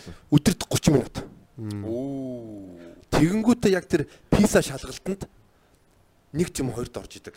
Солонгос хүүхдүүд, Япон хүүхдүүд Шанхайгийн Шанхай их сургуулийн нэг нэг сургуулийн хүүхдүүд бол топд орж идэг. Тэгэнгүүт нь харьцуулангууд Солонгос, Япон одоо хятад хүүхдүүд бүр хитэн цаг гэрэн даалгавраа хийж байгаа. цаг тий. Нухчиж яа гэхдээ яг тийм хүмүүс байдаг те яг бүр ингэж нухчиж ингэж хүчээр онцсурдаг те. Тийм тэгээд зүгээр харж байхад яг ингээл анги анги болгон тийм хөвгдөд шүү дээ. Ингээд яг тийм одоо үлгэр жишээ те сурлаг дээрээ ингээд харилцаанд бол иглаагүй ш. Он сурлагтай яг хичээлээ таг таг яг яг цагт нээдэг яг наг Багшийн таг хийдэг. хөлтөө те. Яг нэг тийм таг хийдэг хөвгдөд идэв шүү дээ. Тэгээд тэр хөвгдөд ингээл зүгээр их сургууль авахаас эхлээл тэр юм дээр ингээл аягүй жоохон амьдралын юм дээр жоохон ингээд нэг өөрийгөө олоо яг чиний нөө өөрийгөө олох гэдэг тэр тий хичээл хичээл дээр дэндүү цаг зарцуулсан юм шиг санагддаг шүү дээ. Жоохон амжилтгүй. Би би нөгөө нэг юу яадаг гэсэн юм бэ? Яг дээдлийнхаа ихчтэй, бага ихчтэйгээ нэг ангид гэсэн юм бэ 10 жилтэй. Өө тийм үү? Тий. Би чи ингээд нэгдүгээр анги охин танаа хиччих юм уу? тий ингээ. Нөгөө манай ихч манай анги охин. Асуудалтай юм шүү. Тэгээ ангийнхаа бандартаа Тэгээ би нөгөө- манай ихчиг энэ төр шүү. Багтаа болохоор дандаа нөгөө эмхтэй хүмүүс ихчигээ дагаж аягүйх тоглолт байсан. Тэр чи яг гол нөгөө нэг ингэдэг байсан байхгүй юу? Би ингээд нэг мэгдүгээр ангид сурах, бэлтгэл мэлтгэл сурах, шууд цэцэрлэгт байжсэн чи наав шууд хоёрдугаар анги руу оруулаад өгсөн заяа. Тэгээ би чи ингээд па шоконд орно өстэй. Тэгээ юу ингээд аамаа өсгээ ингээд бичиж идэл гарууд тэнд ингээд баг ингээд тоо нэмж хасч басцсан тий. Их тэгэрч тий. Яаж усууцсан. Тэгээд тэгсэн чинь тэгээд тэр чинь ингээд би 9 төгслөө хичтэйг нэг анги явсан байхгүй. Манай ээжийн ганц гайхдаг байсан юм нь хоёр хүүхд нэг ангид явдаг. Хоёул хичээлээ тараа орж ирэнгүүт нэг нь даалгавар өгөө тоглоо явчихдаг. Нэг нь хичээлээгээ суучдаг. Би бас даалгавар. даалгаваргүй шүү дээ. Охоолын бэр тоглоо явчихдаг. Игч бол ингээд л хийж идэг. Эмхтэй хүүхдүүд аягүй тийм мэрэмт хийдэг шүү дээ. Тэгсэн мөртлөө би тийм муу зуу юусоо сурдггүй заяа. Тийм биш дээ. Тэр одоо одоо бол яг ингээд бодоход тэр тэгж суусны хэрэг яг за мэдхгүй. Гэтэ ямар ч байсан ихчтэйг нэг ангид би ч бас сонин л түүхээр л явсан юм байна сая бодоодсэн ч тий. Ихчтэйг нэг ангид. Багшийн өгдөг гэсэн хүмүүс нэг тийм Муу сурдаг тий. Сонин сонин. Тэгээд онц сурдаг ч. Тэр ер нь амар онц ордог үгүй нохоо шиг хоолоо хоолойг нь хичээлээ нүддэг гараад ер нь амьдрал дээр гараад яг бас ингээ алга болчиход байгаа. Яг хаа наваа мол гэдэг. Танаа сонирхдаг юм. Тэгвэл гэхдээ цоордог те. Яг бүр ингээд багаас нь үддэг байсан гараад бас ингээд амар мондөг дээ. Таад ер нь одоо жишээлбэл альва нэг э, 18 та хүүхдэд их сургууль сур гэж зүйл юу гэж нь ямар зөвлөгөө их сургууль сур Би зөвлөж. Зүгээр яг тэнд бол яг мэрэгжлийг бол заадаггүй. Ажил дээр гараад сурдаг. Тэнд бол зүгээр аливаа нэг юм очиж сурахыг заадаг. Цагтаа. Би би болохоор ингэж боддог. Их сургууль зүгээр хүнийг нөгөө хөв хүн болж төлөвшөд л жоохон тийм бие даахад тус болно. Ингээд багш нарын араас хөөцөлтөөтэй ингээд хичээл ном ингээд цагийн юм цагт нь хийх хийх үү хийхгүй бол ямар үр дагавартай вэ? Ээж авахын мөнгийг юунд өрөх вэ те? Тэр тал дээр ингэж жоохон сургадаг л баг. Тэрнээс ч ингээд бүр ингээд амар мундаг боловсруучсан болгодог юу бол жоохон баг л байгаа юм шиг санагдаж шүү байна. дээ. Одоо бадар ингээд гэж бодож байна. За би бол яг сур гэж хэлнэ. А гэхдээ их сургууль амир тийм шаардлагагүй их цаг үрдэг байхгүй. Яг нэг тийм нэг жилд ингээд маш гоё хөтөлбөрөөр ингээд заач болох юмыг зүг ингээд сунжруулаа л ингээд амар олон эрэгтэй хэрэггүй хичээл болго бизнес болгох цаа одоо зүгээр ингээд 4 жил заадаг хүний зүгээр цаг насыг маш их өрөнд хараа идэг байхгүй. Тэгээ нөө нийгмийн шалгуурч одоо ингээд бол ядаж бакалаврын зэрэг бол ингээд шаардаад идэг болчиход шүү дээ одоо. Тэнгүүд хүмүүс яалтчгүй дэрийгээ дагаад ордог. Гэхдээ яг саний мабранти хийсэн ангарын хийсэн шиг одоо яг нийгэмшлийн юм дээр бол үнэхээр сайн байдаг. Би яг төр яг их сургуульд л яг жинхэнэ төлөвшсөн гэж боддог өөрийгөө. Тийм. Тэр тал дээр бол. Тийм. Чи юу гэж бодож аль Тэ- сони юм байлээ. э, Нэг Америкийн олон жил э, багшилж исэн хүн э, юу нэм Америкийн боловсролын түүх гэдэг ном бичсэн. Тэгээд 18 дахь зуунчин Их Британд э, одоо технологийн шинжил ирэн болоод одоо орчин үеийн үйлдвэрүүдийн суу- суур болсон. А тэр тэр үйлдвэрүүд чинь ажилчин эрэхтэй тэр бүх машинуудыг энэ одоо хариуцаад ойдлын машин, дийлийнх нь одоо ойдлын машинууд байсан. Тэр одоо тариачин байсан ард ард хүмүүс чинь хот руу сууршингуудаа одоо үйлдвэрийн ажилчин болоод тэг тэр хүүхдүүд нь яах вэ? Тэгэнгүүт нь юу тэр үйлд- үйлдвэрийн эзэд нь бодож байгаа байхгүй. За бидэрт ирээдүйд ирээдүйд бид нар ажилчин эрэхтэй. Тэгэнгүүт нь тэгээ сургуулийн систем бол үүссэн. А тэгвэл боловсрал бол 300 400 жилийн өмнө бол хүссэн хүн сурахгүй.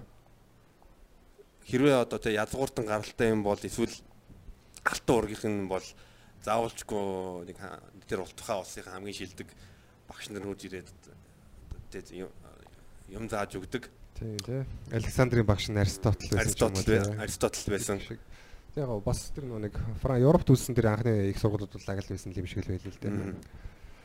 Тэгээд э, Аа, энэ- Манай сургуулиуд лаг шүү дээ. А нэг маань сургуулиуд ер нь бол лаг гэхдээ яалтчгүй сүлээд бизнес болчиход байна. Одоо би яг сургуулаа шүүмжлэх гээд байна л да. Ямар сургууль? сургууль гэж. Монгол улсын их сургуультай ер нь бол би дараа нь шүтээсийн мөргөн шүү. өөрсдөө чиглэлээр бол номер 1 гэдэг сургууль шүү дээ. Гэхдээ би ингээд сэтгэл судлаар сурч исэн. Тэгэл ингээд нөгөө бид нар чинь оюутан байхад ингээд одоо хэл бас интернет ингээд бүх юм бэлэн байж байгаа цагт ингээд Стэнфордын ингээд open course өдрөө би орсон байхгүй. Тэгэл ингээд нөгөө Стэнфордын ингээд лекцүүдийг үзэл явж байгаа. Тэнгүүд ингээд introduction to psychology гэдэг хичээл дээр сэтгэл судлалын удирдгал гэдэг хичээл дээр одоо манай ингээд тийм юм ингээд 3 4 хичээл болгож заадаг хичээлийг зүгээр нэг хичээл дээр ингээд заачдаг байхгүй. Ингээд ойр захын ингээд мэдлгүүдийг ингээд өгчдөг.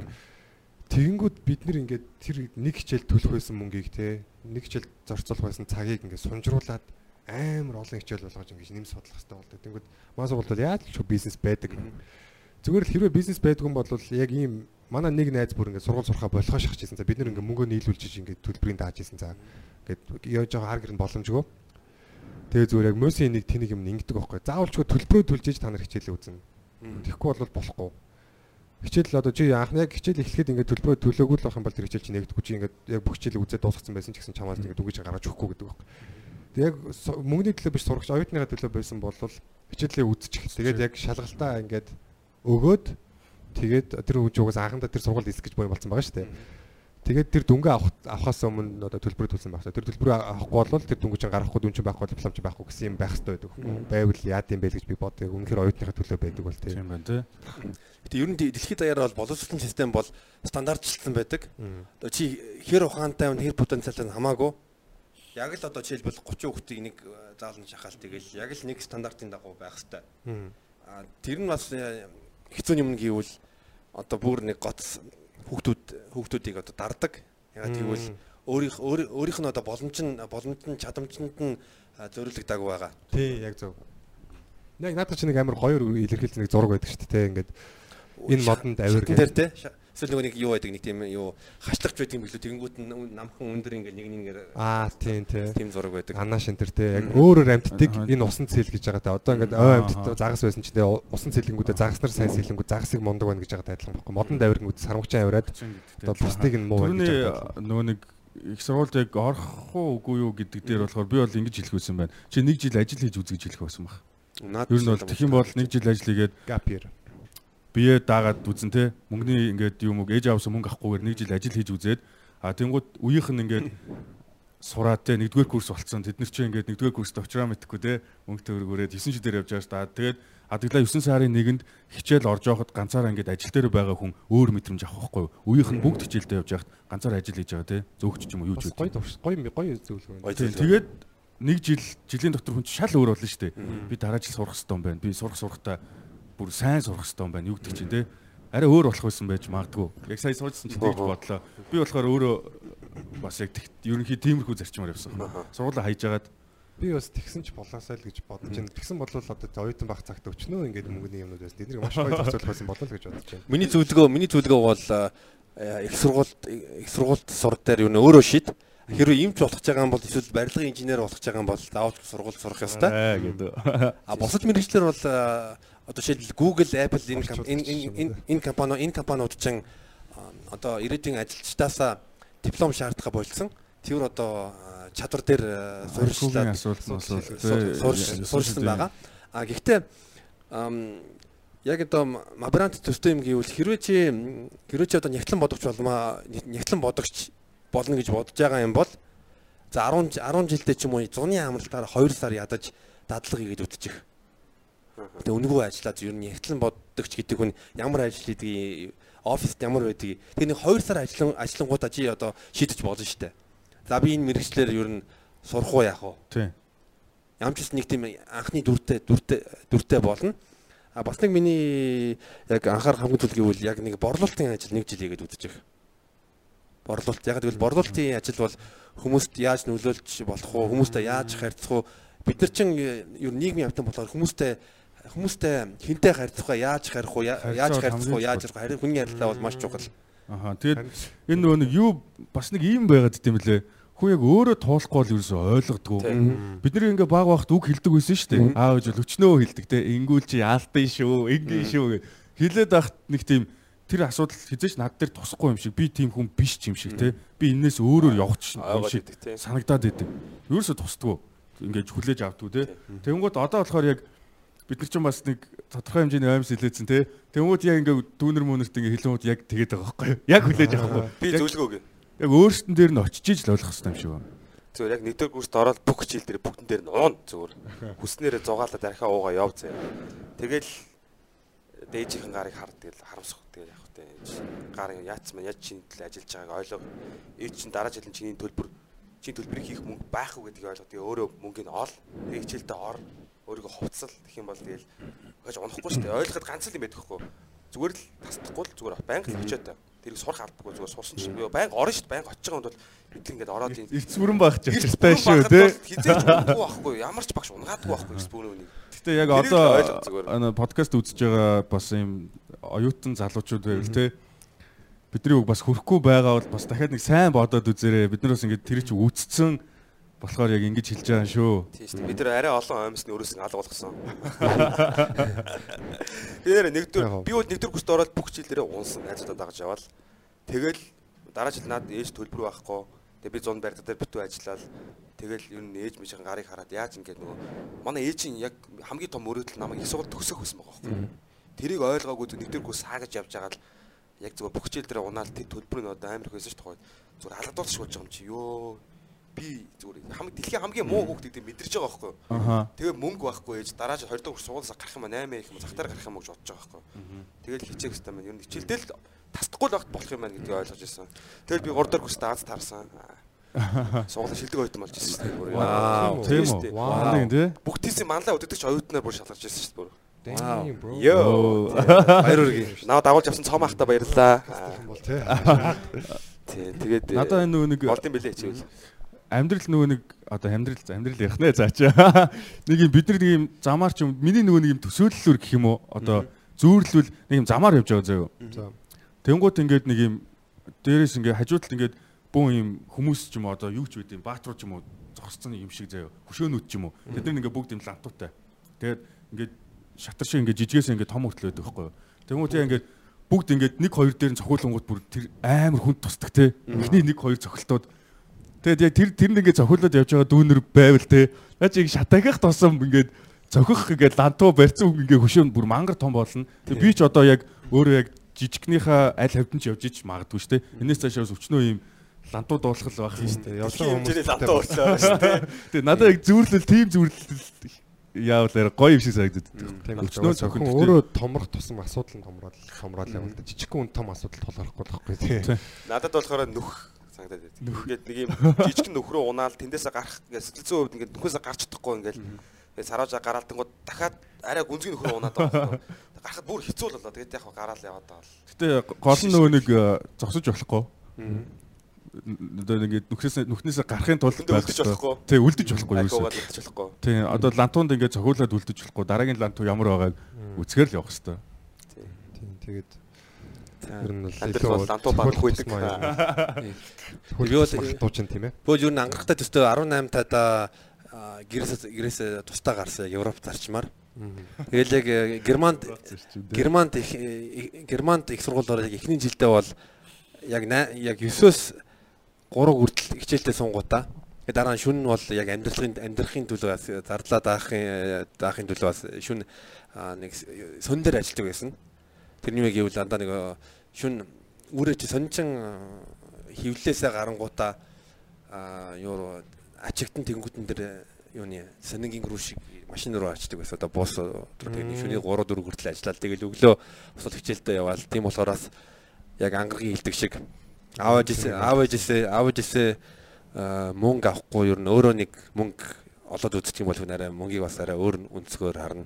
Тийм бах тий. Надад та гурав ер нь яг гурал адилхан зөвлөгөө авчлаа шүү тий. Гэхдээ бид нар яг одоо ингээд өөрсдөө ингээд аав ээж Тэ би ч одоо охинтой шүү дээ. Ингээд охин маань ингээд их сургууль мургуулд ороход бол тэгтээ яг харамлахгүй те. Тий. Яг үнэндээ аав ээж болцсон те. Сургуульд Хүүхд ингээд те. Тэгтээ би бол одоо ингээд яг одоогийн төвшөнд бол ийм зөвлөгөө өгч дээ те. Тэнгууд манай охин ингээд их сургуульд орохдоо би энэ жил сурахгүй те. Би өөрийгөө олох гээд байна гэхэл солиороод байгаа байж те. Чи сурах ёстой шүү дээ. Юу хийж явд ингэ зааж гисэн бэ гэж ярьж ч магадгүй л те. Тийм ээ. Яг юу ч болж байгаа. Бидний харц гарах бас суужирч магадгүй те. Тийм бас бидний энэ баримталж байгаа зарчимч бас хоцрогдож магадгүй. Тэр олон жилийн дараа бол бас Тэр үед угаасаа тэгэл юм шал өөр болсон л байх хэл та. Одоо чинь тэгэл их сургуулаасаа авдгаасаа илүү мэдлэгийг зүгээр ингээд нэг онлайн курсээс ч юм уу те амар чанартай курсүүд байна шүү дээ. Тэгэл авчаад байна. Тэнгүүд тэгэл юм өөрчлөгдөж магадгүй юм. Яг чиний хэлж байгаа шиг одоо онлайн он- онлайн одоо цахим цахим сургалтууд бол зөндөө байгаа. Дээрс мэд хамгийн шилдэг их сургуулиудын багш нар үн төлбөргүй хичээл зааж байгаа. Стэнфорд, Yale, Harvard-ын зүгээр контент нь бэж идэг нас онлайнаар. Хүн зүгээр өөрөө лекц. гэдэг. Гэтэ их сургууль төгсөөгүй бол залуучуудад яг хандаж хэлэх зүгээр сургуулаа хаяад ингээд онлайнаар юм хий гэж хэлээгүй шүү зүгээр. Аа бас яг тэр юм чи яг тэр онлайн одоо курсүүдэд яг тэгж тогтмол яг хүн гэртээ бас суудгүй гэвэл бас хэцүү л байхгүй. Тэгж өөрийгөө хинж чаддаг хүн бас ховор цөөхөн тийм ээ. Хүн чинь ер нь өөрөө айгуу тийм залхуу амт шүү дээ. Байнга л өөрийгөө хүчилж чи энийг хийх ёстой, ингэх ёстой гэж өөрийгөө хурцлж ингэж ил байхгүй. Яг ингээд задгаа орчих юм бол тэгэл Цахилга бат ч юм яг нөх хүчин шүрмэс шиг тийм байнга л хөгжүүлж байгаа. Хөө юу нөөхөн дуртай хүний бие. Булчин тех дооргоо. тийм яг Яг тиймтэй адилхан. Тийм. Амжилтууд яг тийм. залхуураа. Гэтэ одоо яг нийгэмд бол хэрвээ эрэгтэй хүн ч юм уу те дипломгүй бол айлын хаалгаар хүргэнгээд орох хэрэггүй л болчиход байна л да. яс гинэ. Айлын хаалгаар ингээл ямар ч их ийм төгсөөгүй боловсралгүй энэ төр гээл айлын хаалгаар давхад бас асуудалтай байгаа байхгүй юу? Айлын хаалга бол болчиход шүү дээ баг. миний бодлоор бол айлын хаалга бол ондоо асуудалтай. Одоо жишээ Айдын цохоор орж болно шүү дээ. наа чи ийм юу болчиход байгаа юм л та. Нэг охинтой те ингээд ингээд те энэ тэр болж байгаад айлд хүргэн болж орохын хувьд тэр хүн ингээд тодорхой хэмжээнд мэдлэгтэй ч юм уу тийм байх ёстой л гэсэн үг болчиход байна л да. Гэхдээ өөрөө хүчтэй ч юм уу те одоо тодорхой хэмжээний юм бүтээцсэн те тэрийг ингээд хүмүүс мэддэг ч юм уу? Эргэн тойрных нь тийм бол тэр хүнд ороход э, чи ямар мэрэгжилтэй вэ гэж асуухгүй чи юу хийдэг вэ те? Яа миний хүү юу хийдэг вэ А, би ийм ийм ийм юм хийдгээ гэж хэл- хэлж болж болж байна. Айлсгүй бол зүгээр ямарваа нэгэн байдлаар тэр хүний орлого бол тэр аав ээжд бол хамаагүй шүү дээ.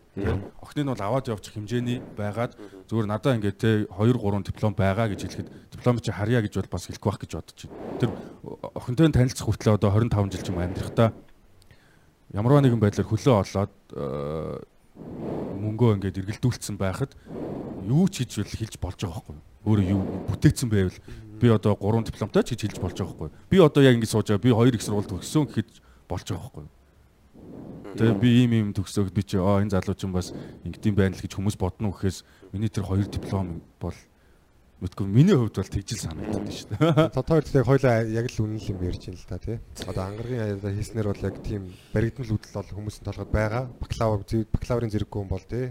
Боловсролгүй. Хүний тос хасагдчих гад байгаа Тийм хүмүүс ойлголт хүмүүс их байгаа. Бас мобренд ярьсан бол зөв тий. Бас зөв. Одоо ингээд олон танигдсан ингээд ямар ч боловсролгүй багийн зүгээр гэрлөөнд яваад ороход юу тэр боловсролын асуух магадгүй шүү дээ зүгээр. Өөсөө Монголд хоёр ингэ мэдчихээн тий. Окей.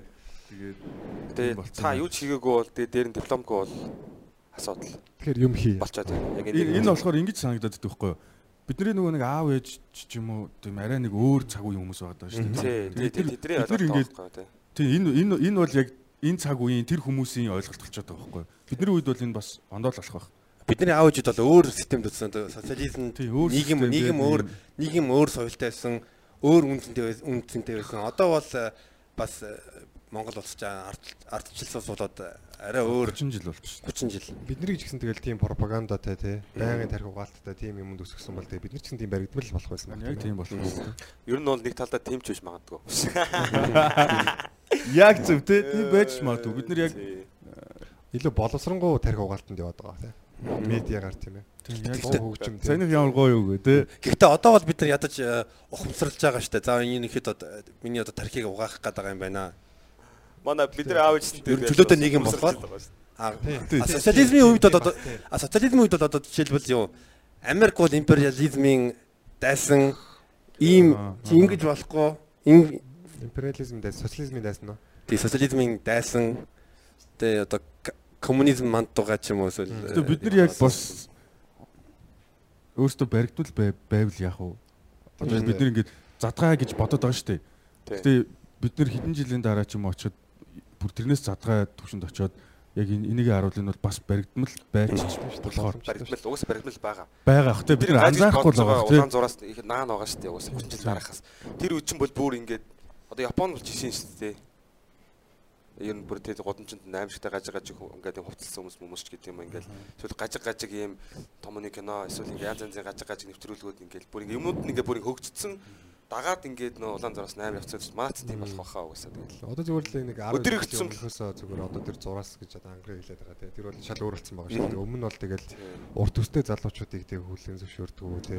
Тийм Мөнгө сүнс шиг зөндөө байсан. өвчнөө байсан бол одоо бол ингээд баг бүх юмыг хүлэн зөвшөөрдөг болчиход шүү дээ. Тэгээ эм хүлэн зөвшөөрдөг байсан шүү дээ. Тэ тэ сая чинь бол нэг 5 6 он юм. Тэ сая сая Маберант хэлдэг юм шиг ер нь хайрцагнаас сэтгүүхийн нэг а Монгол улс юу юм юу илмэр ингэвэл яг боломж явал ер нь гадаадд амьдраад сураад үз. Үз хэрэгтэй. гадаад хүмүүстэй харьцаад үз бас нэг өөр сэтгүүтэй хүмүүстэй харьцаад үзэнгүүд бас илүү илүү нээлттэй илүү өөр өнцгөөс хардаг болно. Би танаас нэг газраар аял. За хайрсан дотор байгаа хүн өөрийгөө хайрсан дотор байгааг мэдээд мэдж болох уу? тэдэр хүнээс шалтгаална. Болно шүү дээ. Би одоо Би хайрсан дотор байна гэдэг. Би хайрсанаас гармаар байна гэж мэдэрч болох уу? Ийм байхгүй. Надад болохоор мэдчих болохгүй юм санагдаад байдаг шүү дээ. За. Одоо ингээд нэг ялаа заяо. Өрөөнд дотор ингээд би боллоо. За өрөөнд дотор тий. Гэтэ тэнд нь ингээд модтой, хоолтой, баастай бүхэн байгаа. Тэ тэр ялаа тэндээс гадаа амьдрал байгааг яаж мэдэх вэ? Платоны агуу, агуу агуу. байлиг. Тэр хүн тэр хүн чи яах вэ? Зөв хүнээр зөвл тэр хүн мэдчих чадахгүй үстэй. Би ийм юмн дотор амьдраад байна гэдгээ мэдэхгүй шүү дээ. Яагаад гэвэл өөртөө найдлахын зөндөө ялаа нисэж байгаа. Тэнд үржээд, тэнд хээлтээд, тэнд өндөглөөд, тэнд ингээд амьдраад. Тэгэхээр надад бол сонир санагдаад байдаг. Бид тэндээс тэндээс гадагшаа юу баг Хайрцаг. за Одоо би болохоор өөрийгөө хайрцаг байна гэж бодож байна яг хав арай жоохон том ч юм уу тий хайрцаг ч байж болно. Яг өмнөхөөсөө өмнөх өөрийнхөөсөө арай жоохон томорцсон хайрцаг байгаа тий. Тэнгүүд би одоо ингээд бодож байгаа хаа. За би одоо ингээд аялж үзээгүй газар зөндөө байгаа. Сураагүй маш их байгаа. Одоо бид нарыг ингээд сурж иж минь одоо хүртэхгүй илүү том болно. Илүү их мэддэг болно гэхэр чинь би хайрцагнаас байгаагаа мэддэг байгаа хөөе. Тэгэхээр дахиад томрох боломжтой хайрцаг байна гэсэн. А гэхдээ яг саний чиний жишээтэй уялдуулчих юм бол одоо ингээд миний одоо харж чадж байгаа л одоо тэр аялах хэвээр боловсрох хэвээр гэсэн юм байна. Тэрний цаана бүр ингээд би ингээд шууд зүүн бэлгээрээ тийм болох юм ч юм уу тий. өөр ч юм байж байж ороогүй тийм тий? байх боломжтой байхгүй юу? тийм ээ. Гэтэ бүхэн бүхэн ухамсарлаас и- эхэлж байгаа. Чи одоо өөрөө ухамсарлаж байгаа. За би нь одоо сурах их юм байна. Үзэх орнууд, газрууд байна. Чи тэрийг тэр э, өөртөө тэрийг ер нь бодсон байгаа, тэрийг ухамсарлсан байгаа. Би одоо ер нь ийм ийм газруудыг үзмээр ийм сурмааны гэдгээ тодорхойлсон байгаа. А хүн өөрөө тэрийг ухамсарлаж яж тэр хүсэл тэмүүлэл нь бол яг тэгвэл хүнийг бол хизээч хүчлээд чи одоо гадагшаа яв чи одоо сур одоо Дургуй дургуй нөрн Дургуй төчөө. өөрөө өөрөө өөрөө хүсэж өөрөө хүсэх ёстой. Өөрийнх нь өөрийнх нь тэмүүлэл байх. Мм, тийм ээ тий. Зоологийн поинтоос аягүй гоё поинт байл. Яг нөгөө комфорт зондоо ороод нэг тайвширсан хүмүүс байдаг шүү дээ. За би болчлоо гэх. Тэнгүүд тэгэл тэнцэнэ зогсож үлддэг тий. Хайрцагс гарах нь хэр чухал вэ? Миний хувьд бол маш чухал. хамгийн чухал юм шүү. Хамгийн чухал шүү дээ. Тэгэхээр хайрцагс гаргах гаргаж өгнө гэдэг тийм бизнесийн тийм тэгвэл ажил нь яаж явах вэ гэж бодож байна. Тархины төвжээ молтол гэж нэг амир дээ. жинхэнэ угаан өстэй. Зүгээр ямар хөө механизмээр явах болох вэ тий. Би бол би бол ер нь э, өөрийнхөө сэтгүүгээ юм, хайрцагаас нээсэн. А бос хүмүүс бол э, пүүзний хайрцаг нээсэн. Йоо йоо йоо ёо. Наа чи тэгтээ зүгээр амар үгүй шүү дээ. Амар философитой тий. Яг зарим хүмүүс яг нэг пүүз шүтэж амьдраад байдаг. Бүр яг нэг юм яг яах гад хүү баг хүүхч үлсээд байгаа юм шүү. Чи яа ийм бүдэ бүз хүмүүс чи яа тийм юмэр те. Тийм, Өнгө мөнгө дагсан юмнууд аа тий. Яг саний хангарын асуултан дээр бол миний бодлоор зүгээр ингээд хайрцаг яг гэж тодорхой тийм зурус бол одоо бид нэрээ гаргаж мэдэхгүй л баг л та. Гэхдээ зүгээр яг тогтмол ингээд хүн ингээд илүү их юм мэддэг болоод илүү өргөнөөр хардаг болж ахлаа айгу зүг юм болов л гэж бодож байна. Тэр л одоо хайрцагс гарч байгаа. Тэгэхээр одоо наа чи нөгөө нэг юм мэдлэгийн болон юм хүртэхгүй бас өөр өөр байна. тий өөр одоо жишээ нь ийм болчихж байгаа байхгүй. Тэгэхээр одоо шашинтай шашин одоо юу гэдэг юм бөө гэх юм уу одоо юм далд малтыг хардаг хүмүүс ч болохоор яг бид нарыг бол эднэр бол хайрцагнаас гарахгүй хайрцагндаа үлдэх те хайрцагнд амьдарч байгаа хүмүүс гэж ярина штэ. Яа зүгээр тэр хүмүүс ч өөр өөр сэтгэж өөр өөр өөр одоо мэдрэхгүй юу гэдэг нь те өөр юмар ингэж байгаа байхгүй юу. Тэгэхээр яг энэ тал дээр болохоор бас сонирм болчихж байгаа байхгүй юу. Би бол ингэж бодсон. Яг хин хайрцагт байгаа даа бэ. Шашныхан ч бас яг хоо ингээд за одоо христийн шашныг авч үзлээ гэдэгтэй ингээд дээр бурхан байна тий одоо ингээд деважин байна гэдэг бидний биднэрт одоо бусны шашин хүмүүст байхгүй маш их юм байхгүй. Тэгсэн ирнэ одоо сүм бол түндэд бүтэнсэн өдрөө болоо ирэх хэвээр 10 хөдөлөх хэвээр гэдэг юм амар хайрцагтай байдаг байхгүй. Маш их те. Тэгэхээр Яг Зарим юмараа илүү мөртлөө зарим юмараа хайрцагтай. Яг хамгийн тохиромжтой жишээ бол бясалгагчид л баг та. Бясалгалын хүмүүс амар тийм жоохон амин хичээсэн ч тийм хандлага байдаг. Тийм нэг тийм нөгөө ингээд ийм гоё ингээд мэдлэг багт яагаад ингээд pop одоо болохгүй байгаа те. Одоо нөгөө манай баяраа шүү комедиан тэрний найз өхөн надад ярьсан юм бол би тэрэнд бас жоохон эргэлзээл л да. Ингээд нэг хүн ингээд нүдэн дээр нь хөөрж үзүүлсэн гэж байгаа байхгүй ээж мэж тэгээ бөөнөр очиход тэгээ та нар ингээд доогуур нэг юм амгүйг шалгаж үзсэн юм гэж үтсэн гэдэг байхгүй. Тэгээ би яг тэр хүн нүдэрээ харахгүй л бол ийм юм итгэхгүй. би юу хөөрч чадсан шүү. тэгээ үнэхээр яг тийм хүн бол ингээд аа, одоо бичлэгийн тавиад тэгээ вайрал болгож болдгүй ингээд. Тийм. Бол одоо тэр чинь тийм зориулагдсан биш. А тэнгууд бас миний явж байгаа бос бяцлахлын юмнууд тэгдэг байхгүй хүмүүсийг ерөөсө битээ тэгж бяцлахад ирээч гэж үгүй битээ тэгж сурталчил. Яагаад тэгвэл гэхдээ надад би л сурталчмаар байдаг. Яагаад тэгвэл хүн хийгээд чинь ингээд хүний тарих бүр хамаагүй илүү ажилтдаг тий. Тэнгууд угаасаа бяцлал хийх хийхгүй хүмүүс угаасаа яаж ч хилээд ирдэг юм аа. Зүгээр яг хийх ёстой хүмүүс нь л хийдэг юм гэж хэлээд байдаг байхгүй. Тэнгүүд тэмчээнээс бүр ингээд амар том ингээд юм дээрээс харж байгаа юм шиг амар тийм амиач юм шиг. Хүмүүстэй нэг хайзан юм шиг тий. Тэ тэгээ өөс наа чи ингээ хайрцагтаа байх хэвээр хүмүүсээ орхицсан те. Тэгэхээр энэ одоо маа сургууль 10 жил их сургуулиуд чинь яг бидний хайрцаад байгаа шүү дээ. Эсрэгээр хайрцаас гаргах сургалт байх хэрэгтэй юм шиг тийм. Тэгээ би бас одоо эсрэгээр байх хэрэгтэй байна тийм.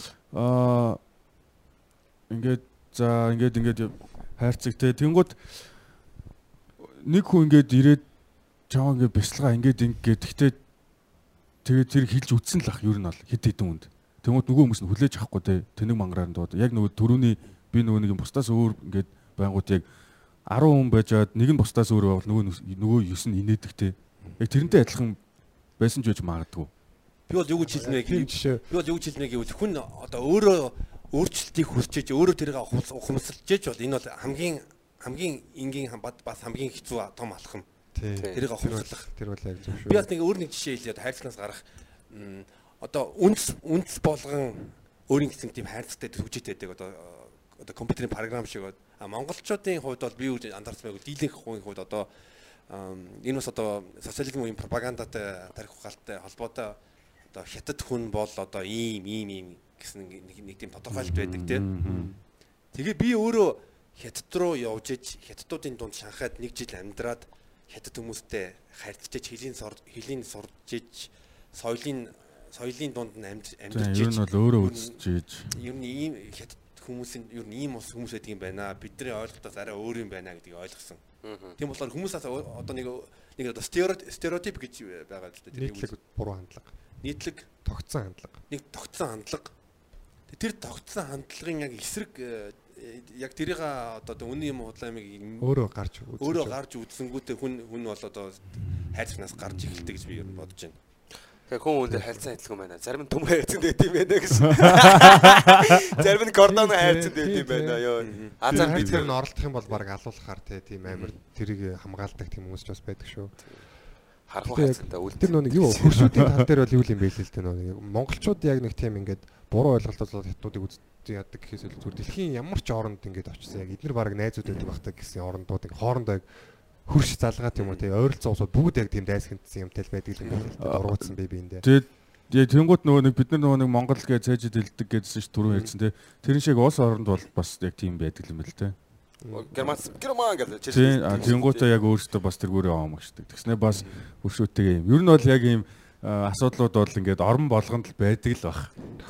Герман герман бааш яхаа эвгүй өөртөнд нь жоо эвгүй байдаг. Би герман хүн гэснээр бид нар ч хоёрдоо танд арай л олон алдсан да. Европод бид нар жоохон өртөө жоохон гимтэй хүмүүстэй энэ төр гэдэг. Жоо байдаг бах тий.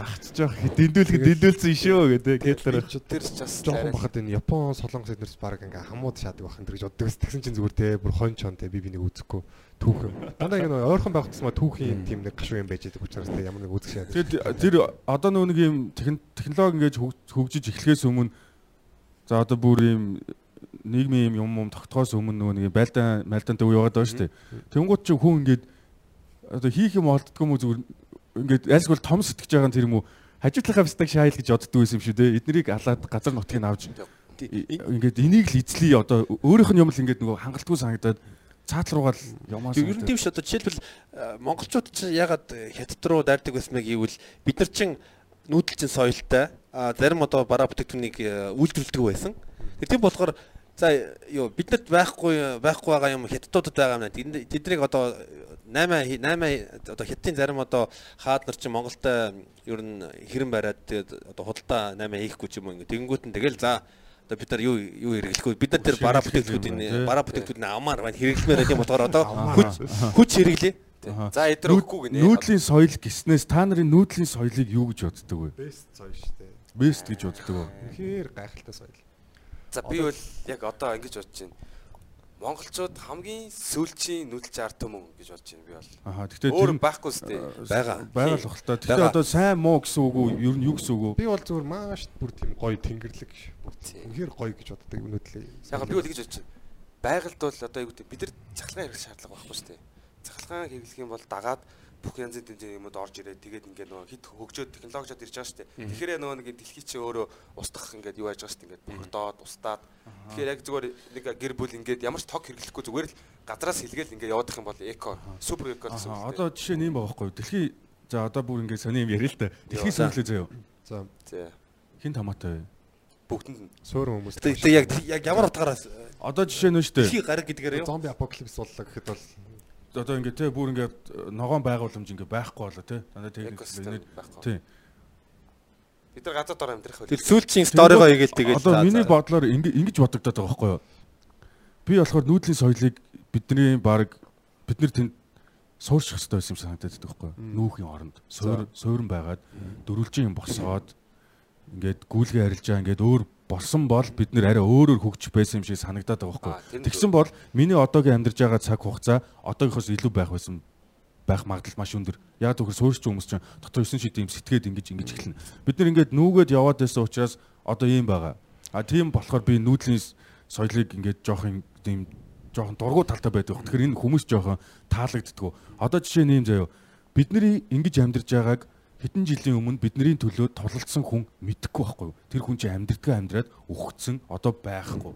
Тэгэхээр бид нар үр хүүхдтэй юм үлдээн гэж Тэ одоо чи ингээд үсрээл ингээд хүүхдийнхаа хүүхдийг л харна штэ. За тэрний дараагийн одоо юм уу үсрээд тэгээ 5 жил 5 үеийн дараахаа 10 үеийнхаа дарааг байгаа ч үгүй ч. Ижил хүстэн ч юм уу хүүхдгүй болоод үе удам чинь тэнд тасарж байгаа үгүйг чи мэдхгүй. Тэгэхээр бид нар яг одоогийн байгаа үедээ сайхан амьдрах болчиход байгаа үстэй. Тэгэхээр надад энэ нүүдлийн соёл болон одоо бид нар ингээд одоо улам ингээд ингээд хөгжөөд ингээд нь штэ. Эн чинь бидний дараагийн хүүхдүүд сайн сайхан амьдарч ивэл болно гэхээс 100 жилийн дараа амьдарч байгаа хүн бол надад төвч хамаагүй байхгүй. Би тэнд хэн амьдарч байгааг мэдэхгүй. Тэр дэлхий сүрж байгааг Чингис хаан одоо хідэн ингээд ингээд ингэсэн дээ Сүхбаатар одоо өчнөө хүмүүс амиа өрцөн байж иж тэр хүмүүс дэлхий сүрж байгааг мэдэхгүй шүү дээ. Байхгүй болцсон, үхсэн, амьдралаа үрдсэн. Тэгэхээр хугацаа алдсан гэж хэлж байна те. Тий хугацаа алдсан юм шиг санагдаад байгаа байхгүй юу? Тэрний оронд бид нэр өөр юм хийгээд түрүү ярьсан шүү дээ тий. Тэгсэн бол арай өөр бид нэр сайхан амьдрах байсан гэж магадгүй. За би бол зөвөр яг энэ дээр бол ерөөс яг үнэхэр санал зөрөлдөж байна. За яагаад гэвэл нэгдүгürt нөгөө нэг юу л да. Яг бид нэр өөрсдөө тэгж нүдлийн амьдрахыг сонгосон биш аахгүй юу? Энэ чинь цаг уур газар зүйн онцлогоос хамаарч байгаа тий. Одоо ингээд манад бол байнга ингээ модон дээр жимс ургаад байж идэггүй тий. Гол ус нь байнга тий байж идэггүй. Өвөлдөө гол нь хөлтөн хүүтэн төсөв ногоон тий байхгүй болно. Цаг уурын эрсдэл ур амьсгалтай учраас хүмүүс нөө цаг уурдаа тааруулж одоо одоо шиг супермаркет зах байхгүй шүү дээ. Тэгэл одоо хоол унд ан гөрөө хаана байна тийм одоо үүс ногоо малынхан ногоо тий хаана байна. Тэрийгэ дагаж явдаг байсан. Аа тэгээд юм болгоо хоёр талтай тэгээ яг нүүдлийн соёлын сул талыг бол сая чи хэллээ одоо тий.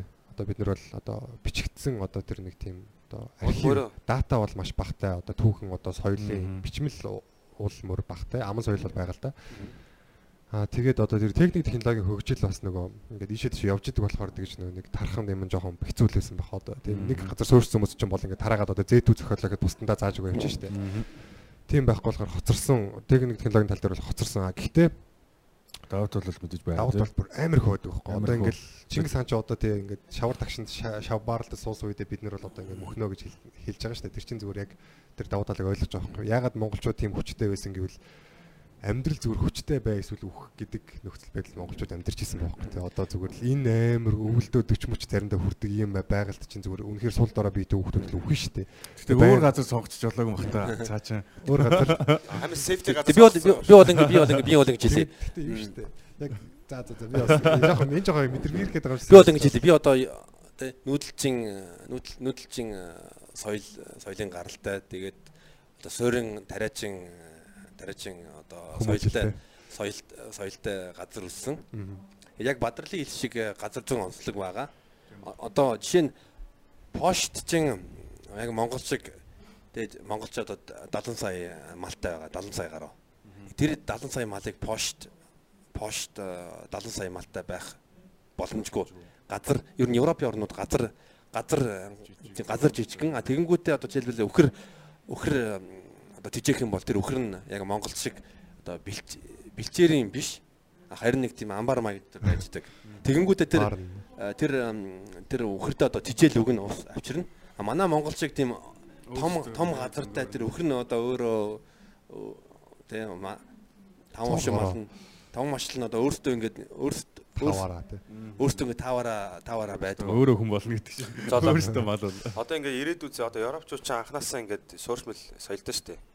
Тэг ингээд бүх одоо үр удмаараа ингээ явж явж хагаад эцэг мөч одоо ирээдүйд хөгжөөд эсэгээрээ ингээ Европчууд ч юм уу ингээд суурьшмал соёлоосоо өөртөө бүр залхаад бүр үүсгээд илүү зүйлийг хүсээд нүүдэлчин одоо яг манай юм соёл гэж эко амьдралыг хүсээд одоо ингээд тий өхөр мөхрөөд хараагаад ингээд тийм эко амьдраад хинт ч хамаагүй өөрийгөө тусгаарлахыг хүсэх болоо ер нь тийм хүмүүс байх. Тим хөдөлгөөнүүд байгаа.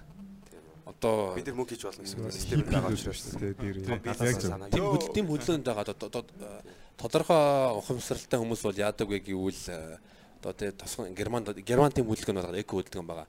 Одоо хотод олон жил амьдарч ирсэн хүмүүс э, тос залхаад хотоос залхан залхангуудаа одоо Германы хүн ам багтай аймагуд руу очиж сууршаа тэр засгнууд нь байшин худалдаж аваад тэр байшингийн засаад э, өөрсдөө тийм агро маягийн одоо газар тариалан ч юм уу эсвэл э, одоо аялал жуулчтай холбоотой тийм э, баазууд үүсгэлдэг юм э, эко амьдралаар байгаа. ирээдүйд хүмүүс Ер илүү нь бол нөгөө хүн өөртөө байхгүй мал хардаг. Тиймэрхүү юм байна тий. Бага ер нь ба- бага анзаардаг. тэг явцдаа хүмүүс юм одоо тий. байгаль руу Нөгөө улам л өдрөгдсөн ойрцсаар л байна шүү дээ. Одоо байгаа юм чи эсрэгээр яг амар ойртож эхлэв шүү дээ. Тэг яг эцсийн бариантан дээр бол бидний яг энэ нөгөө бол нүүдэлчний юм систем бол өөр айгу гоё тохиромжтой бизнесийн санаа байгаа байхгүй. Гараадаг өө ингээл те бэлэнг гэр мэр заарч мэрсэн. Яа өнөө мал заал яг танаа өхөрнүүд чи би өөртөө бэлтгэх чадваргүй манах чадвартай. Энэ бол ухамсарлаас шалтгаална. Ягаад гэвэл одоо жишээлбэл хүмүүс чин Мон- Монгол бие гэж янзаар тэгэл эцэг эхчүүд чи хүүхдүүдэд дагуулж яваал э, одоо KFC юм уу пицца хат пицца хат идүүлээл Барууны соёл тий. тэр эхлүүлж эхлүү- эхлүүлж байгаа мэд тэгсэн мөртлөө хүүхдээ алж байгаагаа гэвэл хүүхдтэйгээ яг багаас нь уух уухыг э, одоо одоо тийм дадал болгоод хөвшил болгоод бас пицца тэр чин фаст фуд яг үндэ бол юу хүний биед хортой бол Хогийн бол шүү дээ. Калори ихтэй. Тэгээ ер нь амар симпл хүмүүс симпл юмд амар дуртай байх тий. Одоо яг ингээд бүр илүү амьдрал амар товчхон бүр амар ойлгомжтой ч юм уу. Илүү зүйл хэрэггүй ганц зүйл хэрэгтэй юм шиг болох байх тий. Тэрний яванда тэгэл байгаль бас тарах. Тэр одоо нэг Маслоуийн пи- пирамид байгаа шүү дээ. Хүнд одоо одоо үндсэн хэрэгтэй гэж байгаа. Тэрний юм гэвэл хоол хоол хоол тэгээд нэг амьдрах одоо хонох хонох газар Аюулгүй байдал. аюулгүй байдал аюулгүй хайр. байдал нийгмийн харилцаа тэгэнгүүт нь яг одоо одоо жишээлбэл а, мабрант ягаад одоо хипхоп дуунууд хийж байгаа бид нар ягаад комеди хийж байгаа гэвэл ягаад гэвэл бид нар өөрийнхөө нэг хэсгийг одоо Дүүрэх сав байна тий хоосон сав. Илэрхийлэх шатн дээр явж байгаа. Илэрхийлэх. тий. self actualization гэж хэлж байгаа өөрийгөө Нэг бүрээр орчуулдаг юм байна. тий. Нэг ч хаацсан хүмүүс ч зөндөө. За дөрүлж сөйлөргөө бас зөндөө Тийм тийм эсэд ээ. дөрөв орлоо тий. би бас нэг нэг нэг асуу асууя гэж бодлоо би сая амар сонирхолтой ном уншсан тэгээ би асуулт асууя одоо жишээлбэл одоо энэ бидний яриа эмний төсөөллөө эсвэл яг жинхнэрээ болоод болоод байгаа Наач зүйл нь одоо Декартийн философо Наа чи нөгөө нэг Дахиад хас хилдэ. Одоо жишээл одоо хэдүүл ингээ юм ярьж байна те За тий. энэ одоо миний толгойн дотор байгаа төсөөллөө эсвэл симуляци эсвэл одоо яг жинхнээсээ болж байгаа яг юм ийм ийм ийм юм ингээл наач бол амар тоосон. Яриул бол нэрээ дөрүлээ баг шүнжрөөс. Тэгэх юм бол Тийм. надад ч яг ийм асуултууд байдаг. Чи нэ одоо гэдэг үг нь хүртэл асуудалтай байгаа байхгүй яг одоо мөн үү шүү. Одоо ч гэдэг бол энэ бол бай- байдгүй шүү дээ. Дандаа ингэ шүү дээ, өнгөрч өнгөрчдөг, Яг саяных бол өнгөрсөн. өнгөрсөн. Ингээл өнгөрсөн. Миний ярих гэж байгаа юм. харин өнгөрсөн ирээдүй гэж байдгүй яг одоо л гэж байгаад байдаг байхгүй яг. За Одоо одоо одоо Яг яриад бол Зөндөө асуулт юм чи миний аав хин бэ те гэж. надад ихтэй яг тэгээ тэгээ дараа л хоёлоо нэг Тэгээ. тэгж жаад ярьж. Тэгээ сүүлийн энэ амар яригдаг л очлоо тэ симуляшн гээл тэ. Тэгээ яг харахаар бас ингээ бүр хэдэн мянган жилийн өмнө гарууд бас ярьсан л явж исэн байхгүй тэ яг бидний харагдахгүй байгаа газар ингээд хинч байхгүй газар ойд мод унахад тэр яг байсан уу гэдэг тийм асуулт бодод тавьсан тэ. Хэний асуулт лээ. Тэр асуулт багар алдартай те. Тэр мод унсан уу? Жилөө юу ч хэлээ. Проток протокоор ч илүү тэр тэр тэр тэр тэр цаг үеийн л нэг философч яг юм байсан. За зүүн зүүн бодож исэн байгаас те гарууд тэр үед бүр таг юм бодсон. Яг нүүдлийн соёлын давуу тал тэр л дээ тэ. Бишээ суурин соёлын одоо ингээд Ингээ нэг суурин болцсон те. соёл техник технологи соёл одоо философи энэ төр хөгждөг тэ. Тэгээ яг сууж байгаа хүмүүс чи өөр юу ихтэй те ингээд. Чингис хааны үг юм. Чингис хааны үг үний юм байна.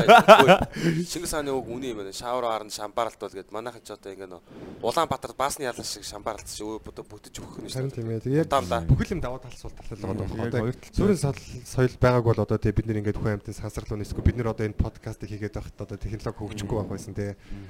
Аа тэгээд нүүдлийн соёл бас яг арга бэлгийн ухаан юм л да. Одоо суурин соёл бол аргын ухаан. Гэх яваханаар хандараа тэгээд. Нүүдлийн соёл бол бэлгийн ухаан тийм ээ. Тэгэл бэлгийн юу тал руугаа жоохон хүмүүс нэг хөгжөөгөө тэгэл арга руугаа илүү хөгжсөн учраас тэгэл. Та алийг сонгож болно. Болж игэл нөхөр нүгээр тэрх. Тэр нөө нэг аваа агарын шидтэй анги гэдэг нэг юм. Сүүлчийн агарын шидтэй ингээд те тэр амар гой хөглөлтөж яг тэр зохиолын ямар лаг хүн бичсэн бэ? Аватар уу? Тэ тэ аватар. Бүр тэр яг одоо синий арга бэлгийн ухааныг бүр яг байж байгаа сте тий. Одоо нөгөө галын усан тий амар юм тоног төхөөрөмжтэй ингээд аргын ухаан яваад байгаа байхгүй тийм ч. За нөгөө нүүдлийн юутай нөгөө агарын шидтнүүд гэдэгтэй тэд нар болохоор зүгээр л одоо нөгөө бэлгийн ухаан өгчсөн тий монголчууд шиг хүмүүс ингээд нүүдлээ гээл байгальтаа индианчууд шиг тий байгальтаагаа дасан зөгцсөн тийм философитой айгүй гоё зохиолтой. Манай дүү үзэж байгаа бид хоёр ангийн үзэд би л бүр өөрөө автаа ямар гоё гоё гүйцэтгэв.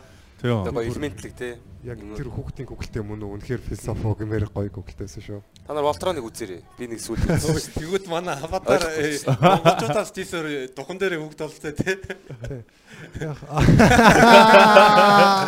Бид нар бүгснэр нэгж аа тэр аватар юу духан дээр хөвгд болтой. Бидний бөксийг чидэг. дээр наац гэх. Яг гоо яг зохиол нь бол төвд мөвд дүйдэг л гэсэн юм шиг байл агарын шидтэн гэдэг нь. Гэтэ яг нүүдэлдэг нь болохоор монголчуудын энэ нийлэлцэн бадцсан байгаа зү. Гоё шүү бас. Сайхан. Тэгээ тэгтээ Game of Thrones дээр ч гэсэн тэгэл бас хувиргаал оруулсан явж байгаа. Одоо тэр нэг Caldrogoгийн тэгээ Dothraki-чуд одоо Dothraki-чуд бол хүннүүчүүд явж байгаа сте зүгээр л. Яна та би. Game of Thrones-ийг үзээгүй одоо. Яг тийм яриад тэгээд Ихэд муухай дуулсан сурагтай. Үзээгүй. Окей, муухай биш зүгээр амар тийм. Холливуд болцсон байхгүй кинон Тийм, зүгээр. Холливуудын зүгээр эпик кино Сүүлийн болцсон. сизний дахиж хийя энэ төр гэдээ бүр бослог гарсан. Сүүлийн хоёр сизнийг яг хуучин шиг байхыг хүсвэл бараг дахиж хийх хэрэгтэй байхаа байна. Анхны зохиолууд нь анхны ангиуд нь зүгээр юм уран зохиолын бүр яг юм шим шүүстэй бүр. Тэгсэн чинь зүгээр сүүлдээ зүгээр юм Холливуудын Marvel юм ааш. Зодроо юм болц тэгэл. Shit гэж байна. За ер нь хэр кино үзэж байна? солиотой үзсэн. Сүүлд үнэхээр үзэж чадахгүй нэр яг үзхийг хүсэж завгүй маш их болчихсон, байна. Тэгвэл ерөөсө кино үзэхгүй байгаа ер нь ном ном уншихыг эхлэх чигээд байгаа. Йоо. Гоё юм те. Ном бол үнэхээр би яг Цонхоор ойр цонхоор хараад байгаа юм шүү дээ. Аа. Бид Гадаа хөнгөө нөө авдарлаа. ном өстой гоё шүү. Би яг оюутан багтаа айгу уншчихдаг байсан. Би тэрнийхээ яваар ингээ айгу номноос бүр амар сайн мэдлэг өгсөн. Харин тийм би бас нөгөө нэг айгүйх ном уншихыг хичээдэг. Гэхдээ яг бас болдгоо маа. тэр ном унших чиг хэцүү л дээ. Яг тэгэж ингэ. Гэхдээ яг нэг ингээд орчхоор орчдөг. Гол нь нөгөө нэг юу яадаг вэ? Ном ном уншихаар үгийн сан айгүй нэмэгддэг. Тэгээ надад айгүй хэрэгтэй. Гой чамин үгнүүд орж ирдэг. Би Уран зохиолын ном юм шиг байна тий. Үг бичдэг. Ер нь ерөнхийдөө нөгөө түүхэн ном ном унших тийм нэг ном чинь сонирхолтой байж иж би уншиж штэ. Тийм. Цаг дөрөв өмнө нэг бол талд нь оруулсан л байт. Тэр цааш явахгүй байлаа. Явж чадахгүй байлаа. За за за. Уран зохиолын нэг юм номнууд арай тийм гоё тийм төсөөлөл юм өөр өөр юмнууд те. Тиймэрхүү юм. Төсөөл перспектив одоо хүртэхийг гоё өргөн болгоход уран зохиолын номууд сайн унших чадвараас хөгжүүлэхэд уран зохиолын би ч өөрөө яг нөгөө миний хийдэг рэп ч ер нь бас жоохон тэр тал руугаа шүү дээ. Хийсэн Тийм, сэтгэл айгүй ихтэй. рэп гэдэг чинь одоо хуучнаар бол одоо повид яруу найраг шүү Тийм яг л тийм болчиход. Одоо юм аян дээр юм раймтай ингэж гоё ингэж гараад байгаа л бас. Яруу найраг яагаад одоо тийм хүмүүст тэгж хүрдэг байсан гэхээр зүгээр үдэл санаагаа нэг хүн айгу тийм сонсголонтойгоор товч ингээ шим швэс нахацсан те яг нэг гоё Тийм, Ном гэдэг байсан. ном бичдэг гэж рэп чинь бол одоо тийм л болчиход.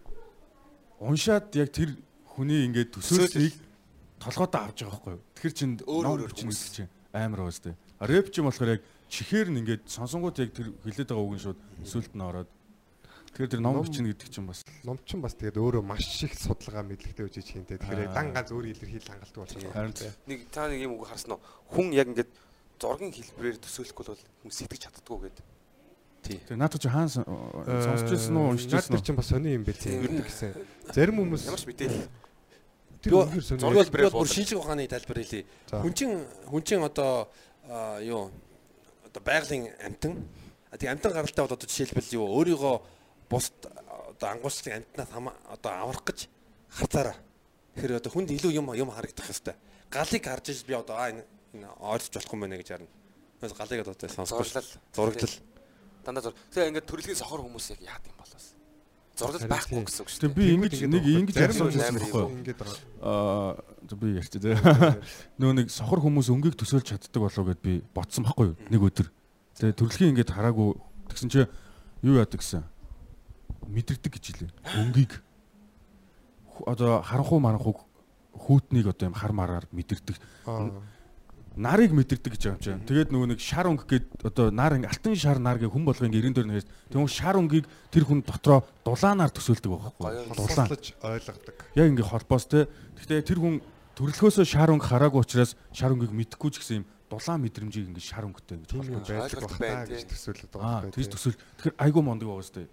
Наа чи бас айгу Аа. гоё л Энэ би айгу бас- философи айгу гоё бас идэв байхгүй юу? Амар бэлтгэсэн. Яг тэр залууны нэг- тийм бичлэг байгаа шүү чи бас үзээрэй за. Яг Ярил нэг юм байдаг байхгүй юу? Өнгөний нэг юм асуудал байгаа байхгүй юу? Одоо энэ тэнгэр ба штэ. Энэ яг цэнхэр үү? Цэвэр штэ.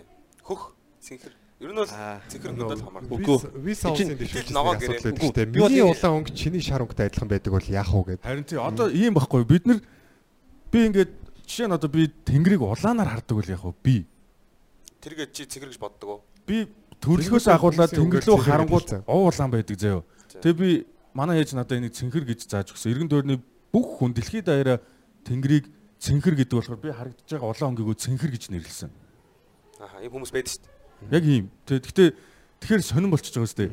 Одоо жишээ нь би яг ингээд чам ингэж хар- харахгүй арай өөрөөр хардаг. Гэхдээ би яг харж байгааг яг чамтай адилхан нэрлэлтэй. Ойлоо ярилцахад бол энэ нэг юм дээр буун. Гэхдээ харж байгаа авж байгаа мэдрэмж нь хондооч байж магадгүй. Би нэг захиалагчнаас байхгүй юу? Интерьер тэгээд тэдний офсыг хийж байгаа байхгүй юу?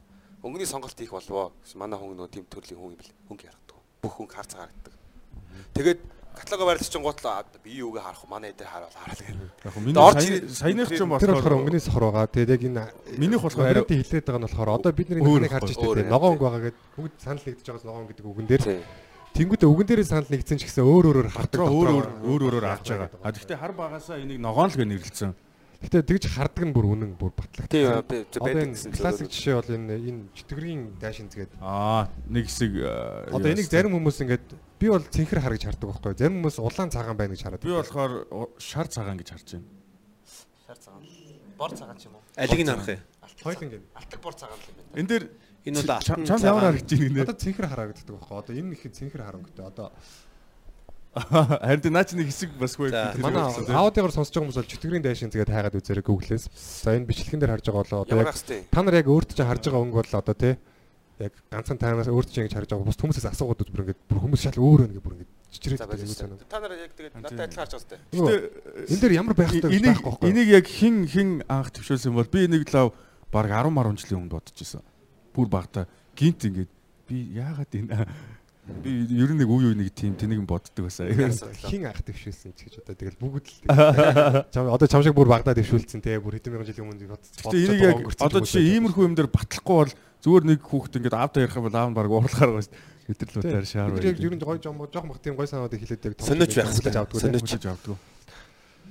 Тэгээд энэ болохоор юу юм бэ лээ зөв нөө хүн болгоны нүдний бүр- бүрхүүлний одоо юм өөр байгаа. Одоо солонгон бүрхөвчний одоо бүтэц өөр байгаа. Тэнгүүд ингээ өөр өөрөөр хүлээж авдаг л гэсэн тайлбартай. Тэрнээс яг энэ яг жинхнээс ийм өнгө гэсэн юм байхгүй. Яг төлөлийн үнэн гэж нэг байхгүй Түүлийн өнгө гэж байхгүй байхгүй юу? Энэ өнгөч гэж юм байхгүй зүгээр ингээд юм объектын дээр ойгоод буссан гэрэл бидний нүдээр тасаад өнгө болж тархинд боловсроод байгаа. Энийг бид нар тий. тий.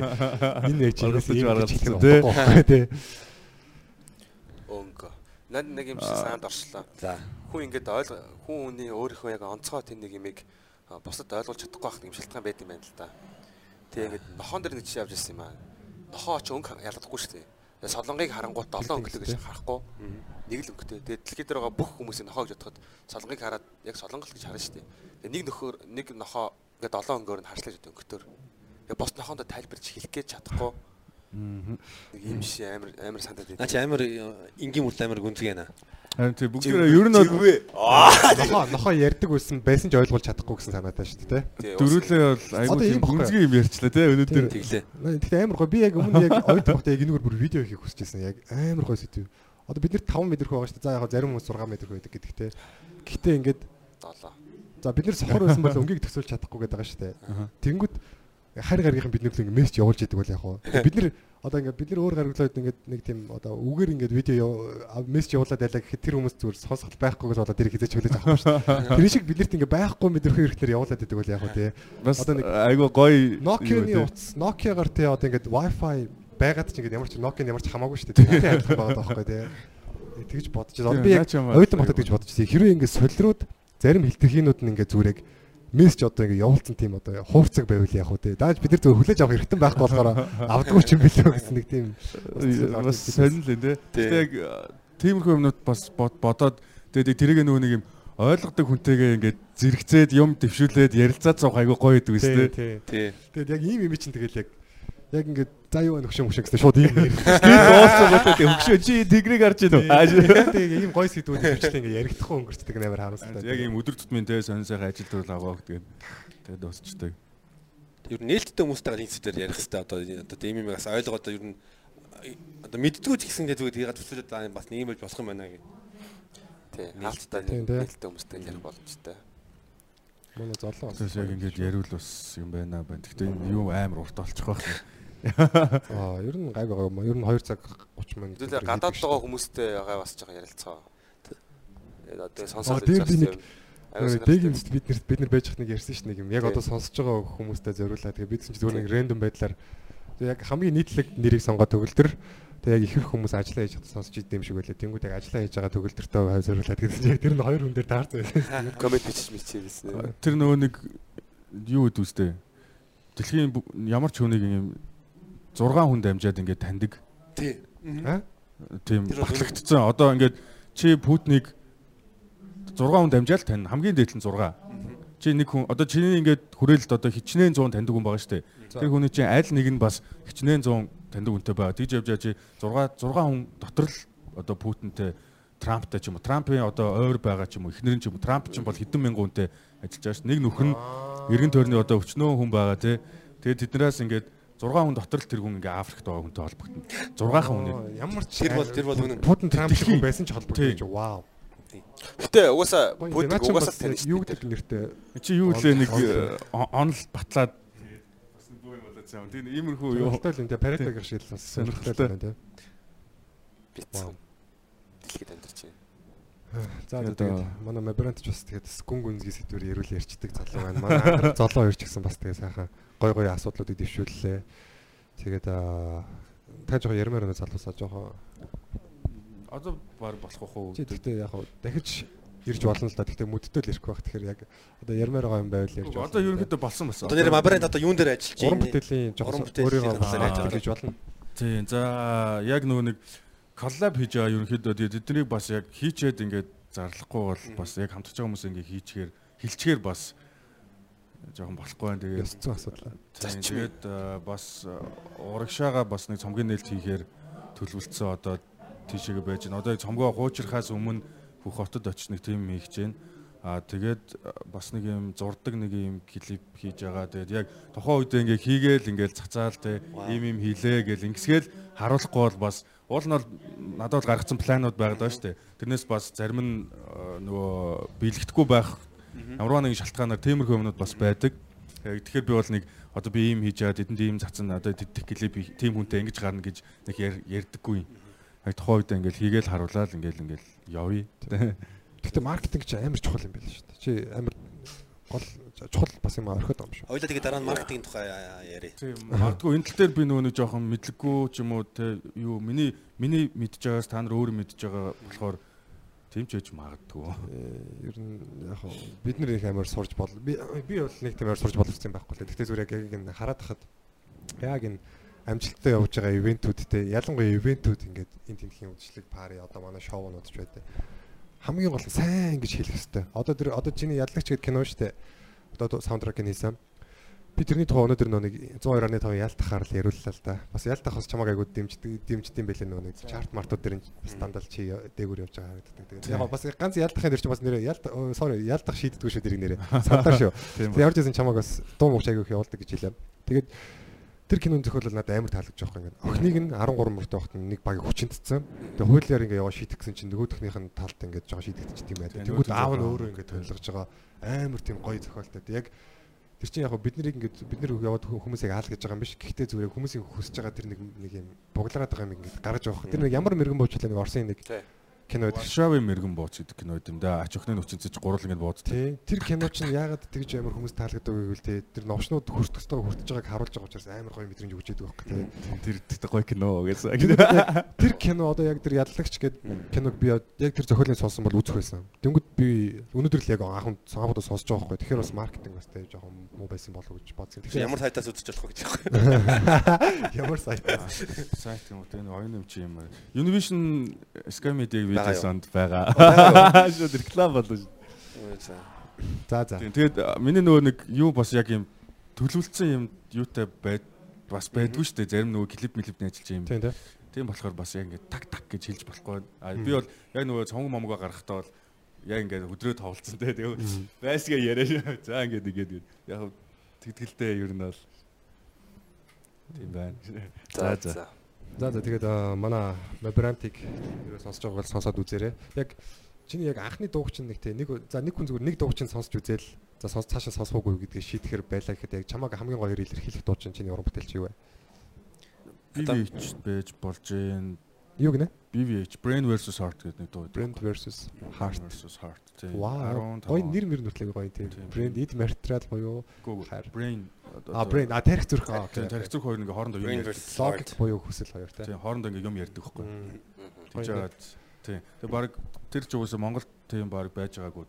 Гэхдээ нөгөө нэг гол нь анхнаасаа тархичин байна те би ингээ тархи ярьж гин гэж хэлдэггүй. Нэг нөхөр гарч ирж юм юм ярьж ирж байгаа. Тэгээ бадгийн хамгийн сүүлийн мөрөн дээр би тархичин байна гэж хэлдэг. Нэг залуу ингээ суудсан. Би өөрөө суудсан. Тэгмээд хажуудлаас нь өөр нөхөр гарч ярьж ярьж ярьж хамгийн сүүлд нь тхин ярьж ингэж байхад тэр би зүрхчин байна штэ гэдэг. Бас өөрөө.